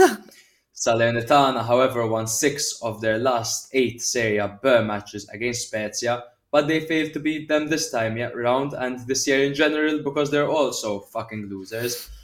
Now, for the play by play, in the third minute, Verdi scored a lovely free kick with his first attempt for Salernitana. He was discarded by Torino in Serie A and Fenku's Angels in Fantagrima. Good to see him turning things around. In the 12th minute, Manaj scored from the spot after a penalty was awarded to Spezia. And moments later, in the 16th minute, Verdi scored another insane free kick. And it's hilarious if you haven't seen this, go watch it because his teammates freak out. Yeah. When he scores the second free kick, man, Jesus Christ! His The scenes are the, se- hilarious. the players man. are all like grabbing their heads. They can't believe it. Mm. It's like Ronaldinho's reaction to Pirlo's goal against Real Yeah. when he does the whole uh, the whole slapping his hand thing. Yeah. Um, in the 30th minute, Verde, not Verdi, Verde for Spezia scored from the spot. So there wasn't a single goal from open play in this match, which to be honest sums both teams up pretty well. Um, late on in the match, it looked like Amian handled the ball in the box, but the referee waved play on. That was a very, very close one. We could have easily been seen that given as a penalty, and we could have seen a victory for Salernitana over there, but that's probably me just hating Spezia. now, Verdi alone was as impactful as Zakaria and Vlahovic together. Tell me I'm wrong. Tell me I'm wrong. well, output wise, you're you're absolutely right, my friend. They have a new striker, no? Um, Salernitana. They have a new team, of course. Uh, Mousset, Mousset. Mm-hmm. They have a He couple wasn't- he wasn't Obviously, great. the Diego Costa deal didn't, It didn't go go through, through. I'm so upset. That's so disappointing. There man. would have been Diego Super Costa. Ribery, Verdi. Oh my god! They brought in What Sepe, kind of like? who has benched Belec, by the way, which I think is harsh. He's been really good, Belec. I've I I I thought that Belec has been the only high point for Salernitana for this entire season. I think he's had some good games.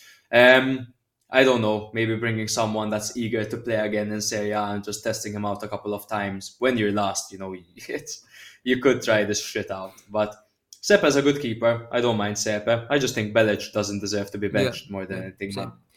Um, it was interesting to see in the 65th minute they brought on Perotti, Salernitana, of course, hmm and in the 68th minute Spezia brought on Agudelo, and it was like the the battle of the jollies, the battle of the wild cards. Perotti was trying to Mhm. create on one side, Agudelo was trying to create on the other, and I must say Agudelo is on form right now. He's a demon.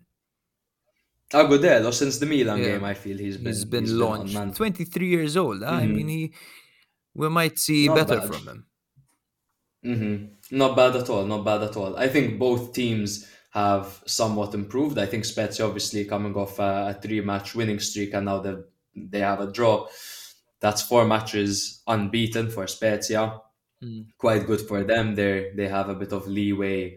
Um, they're eight points from safety with a game in hand, so I would say pretty fucking safe. They're safer than Sampdoria. Um, Salernitana are last three points behind Genoa, but have a game in hand.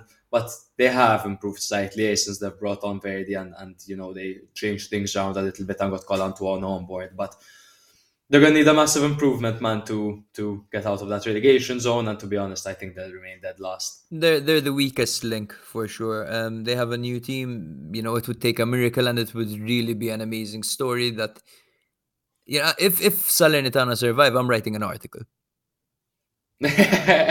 oh, we could get our guy. Yeah, we can get our boy. It's true. It's true. He's insane, is guys. Please check it out. The untold story of Venezia. It's It brilliant. is great. It is great.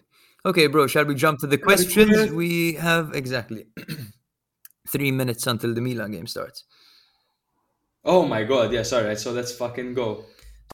I got a quest. Uh, I got a quest.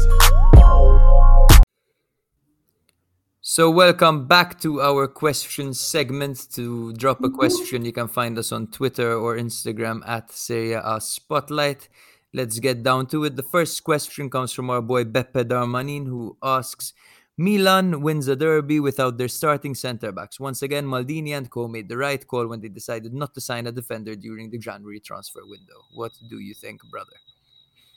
I still don't think it's the right call. I think Milan got away with it. I think um, maybe it says more about what Milan do on the training pitch rather than, you know what I mean, rather than the personnel needed to fill in the roles.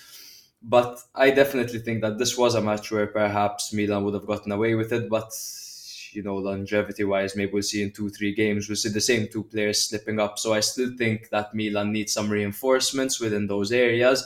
I still don't think that those two look as stable as I would like together.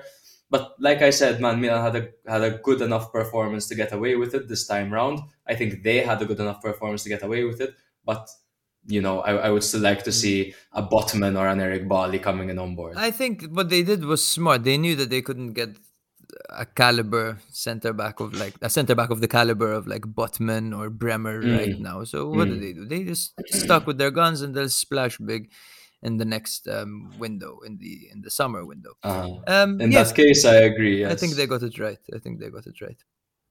The next question comes from our boy Luke Mintoff, who asks, "Who who would you consider is the most underrated signing in January?" Oh, that's a good question. It is a very good question. Um, most underrated signing. I mean, Perhaps potentially. Con- Conte went under the radar. Conte went, Conte went under the radar. Just an Yeah. injury-prone right back, leaving Milan to Sampdoria. I think he'll definitely do bits over there. Sure, and the price was pretty good for them too, so that that Mm-hmm. could be a good shout. Also, bro, perhaps Boga. and No one talks about the Boga signing. That's true. That's Boga a could be a, signing. he could be a killer for them. Um, also potentially Lazetic, you know, for Milan, the striker. I was gonna say Lazetic. I just didn't want to play the Milan card. You know what I mean? He's again under the radar. Everyone's like, "Oh, Milan signed no one. Milan signed no one." Actually, you're wrong. Milan signed Lazetic, bro. Okay, and that's that's an Fucking right. interesting one. So we'll see. We'll see right how he performs. I feel like he'll have to play at some point this season. Um, with Zlatan's injury record and Giroud, you know, playing twice a week, Lazetic will have to play. Definitely. Definitely. And Pioli is definitely the kind of manager to plug these people in. You know. Yeah, exactly, exactly. The next question comes from Andrew Sant Fournier, our boy Santi. He asks, we've already discussed this briefly. Um, could Salernitana beat the drop after this Galactico front line they have built? Also, looks like Spezia are going to be safe. Um, I don't know. Has a team ever been relegated with 26 points? Well, Salernitana are going down. Yeah. and Spezia will more than likely stay up. That that's my answer. I mean, I, I think the way the league is shaping up now gives us a great indication of what's going to happen. You know, till, till mm-hmm. the end of the season. I think it'll take a lot for Salernitana, not because they're Salernitana, because they are getting better, but the fact that Genoa and Cagliari got so much better. Then that's going to make it even tougher for Salernitana, and For I think for that reason they face the drop. They're not the only team that has improved, unfortunately. So yes, um, I, I tend to agree that Salernitana will also go down. Now, bro, I believe you have two questions. Yep, so the first question is from my boy Carl Gut, Garl Cut on Instagram. Um, he asks Will Morata adapt well to his new role or will he be phased out after Vlahovic's arrival? Um, we kind of did go over this a- a little bit, but what do you think, bro? Um, he certainly won't be phased out. I think Allegri likes him, and to be honest, he has a new lease of life on the way. He's playing better. Yep, I think I think there's there's a bit of a we're seeing more of a work rate from him on the wing. Well, at least we're seeing it come out more. Um, he gets to show off his strength a little bit more. His passing, his finishing isn't his strong point. So I think yeah, I, I think Morata's a new look player on the left hand side. Um, the next question comes from Jamie Dent. Very good question over here. So he said, recently Rooney came out and said how he started drinking plenty of alcohol at around 30 years old onwards to cope with the pressure from football and media. This damaged his performance. Have there been any similar cases in Serie A? If not, you can look back on any players who you think may have had similar issues. So, of course, Adriano, when his father died, had um, problems with alcoholism and it kind of ruined his career as well. He gained a lot of weight and eventually he was forced out of the Inter team due to, you know, bad mentality, bad physical health. Like, so that kind of Mhm. ruined him too. Maradona is one of the players that seemed totally unfazed by it. He is he is said to have, well, he's he said himself actually that he used to drink a bottle of whiskey every night. Now, a Mhm. bottle of whiskey every night is a mental. Like, Isn't a habit, no, you know what I mean? It's, an fucked. addiction. It's fucked. Like I, I don't know how he would go to training the next day. Like a bottle of whiskey in the in the evening and you go and run the next day. Are you Mm. mental? Like how the Mm. hell? Bear in mind, uh, he, he was on that coke as well. Of course. Maradona. Yes, yes. So th- that, that was probably his coping mechanisms in the morning. Life like, is life. la, la, la. it's like- fucked up. Dancing. Um, bro. My main one that I wanted to mention was Adriano. I think Adriano is is the most disappointing when it comes to the ceiling that he had and just the caliber of a footballer that he was and just the you know the dreadful drop that happened in his career. Obviously, he had a very close relationship to his father, and once his father passed away, he fell into a deep, deep, deep depression. It was actually Zanetti who came out and said that his biggest defeat in his career was not being able to help Adriano out of that depression. Yeah. So Adriano turned into alcohol, turned to alcohol rather. Um, It turned into a gin and tonic. um, he'd show up to train I have- drunk, Yeah. and um, cameras would pick him up wobbling all over the place, and Inter's manager would come out and say that he was injured, so he'd have a problem in his meniscus or something of the sort. And after that, he had spells in Brazil, he, he had loan spells in Italy as well, and his career just fell out. And I saw images of him recently. Apparently, he's still not in a great place. He's hanging out with the wrong crowd, drinking alcohol, doing drugs. So I certainly hope that this wasn't accurate and, and that he's he's found some peace of mind now. I have another one. Acerbi, bro. Acerbi, When really? when Acerbi was with Milan, he had Hmm. kind of an existential crisis. He was like nothing. Okay. Nothing seemed to stimulate him whatsoever, and he he couldn't get going. He had lost like his way. And then now this is what he, he had turned to alcohol as well. Like he was drinking a lot. He said, "I drank everything." That's what he said. Um, Jesus. then he got cancer in his balls, Uh, t- and uh-huh. and he said that it's Bro, it's- can you please say testicular cancer? he got like, he got cancer in his balls, man. He got cancer he in his balls. testicular and- cancer. it's, it's the same thing. He got cancer in his liver. He got liver cancer. Okay, go on, go on. Um, he said cancer saved me. He said cancer saved me. That's And- nothing I've ever heard yeah, before. and he went to Sassuolo and kind of you know he he beat it. Finally, he said there's something I can beat over here. He quit drinking and he made quite a career for himself as well. He said he always wanted to be called up by the national team, and he was. He was. He played for. He's Mhm. played for Italy. So big success. Well done, Acerbi. He's a gem. Hopefully, things will look better for him at Lazio soon. Yes. So that's everything on my end. And yours? Yep, everything from my end as well. Thank you guys for tuning in. I have no idea how long this one is, but I can assure you it's fucking long. It's too long. Like. um, way too long. Um, but tune in. I'm sure you guys will have a blast listening to it and, and keeping up to date, particularly before this weekend's fixtures. Don't forget to follow us on Instagram, Yeah. Twitter, Spotify, Apple Play, YouTube, wherever. our Um, website, new say website. uh, spotlight.com. Uh, and honestly, guys, read that Venezia article. It's actually nuts. Um, you learn a thing or two. Like, did you know that their stadium is small because of a tornado? So Yeah. tune in and have a look.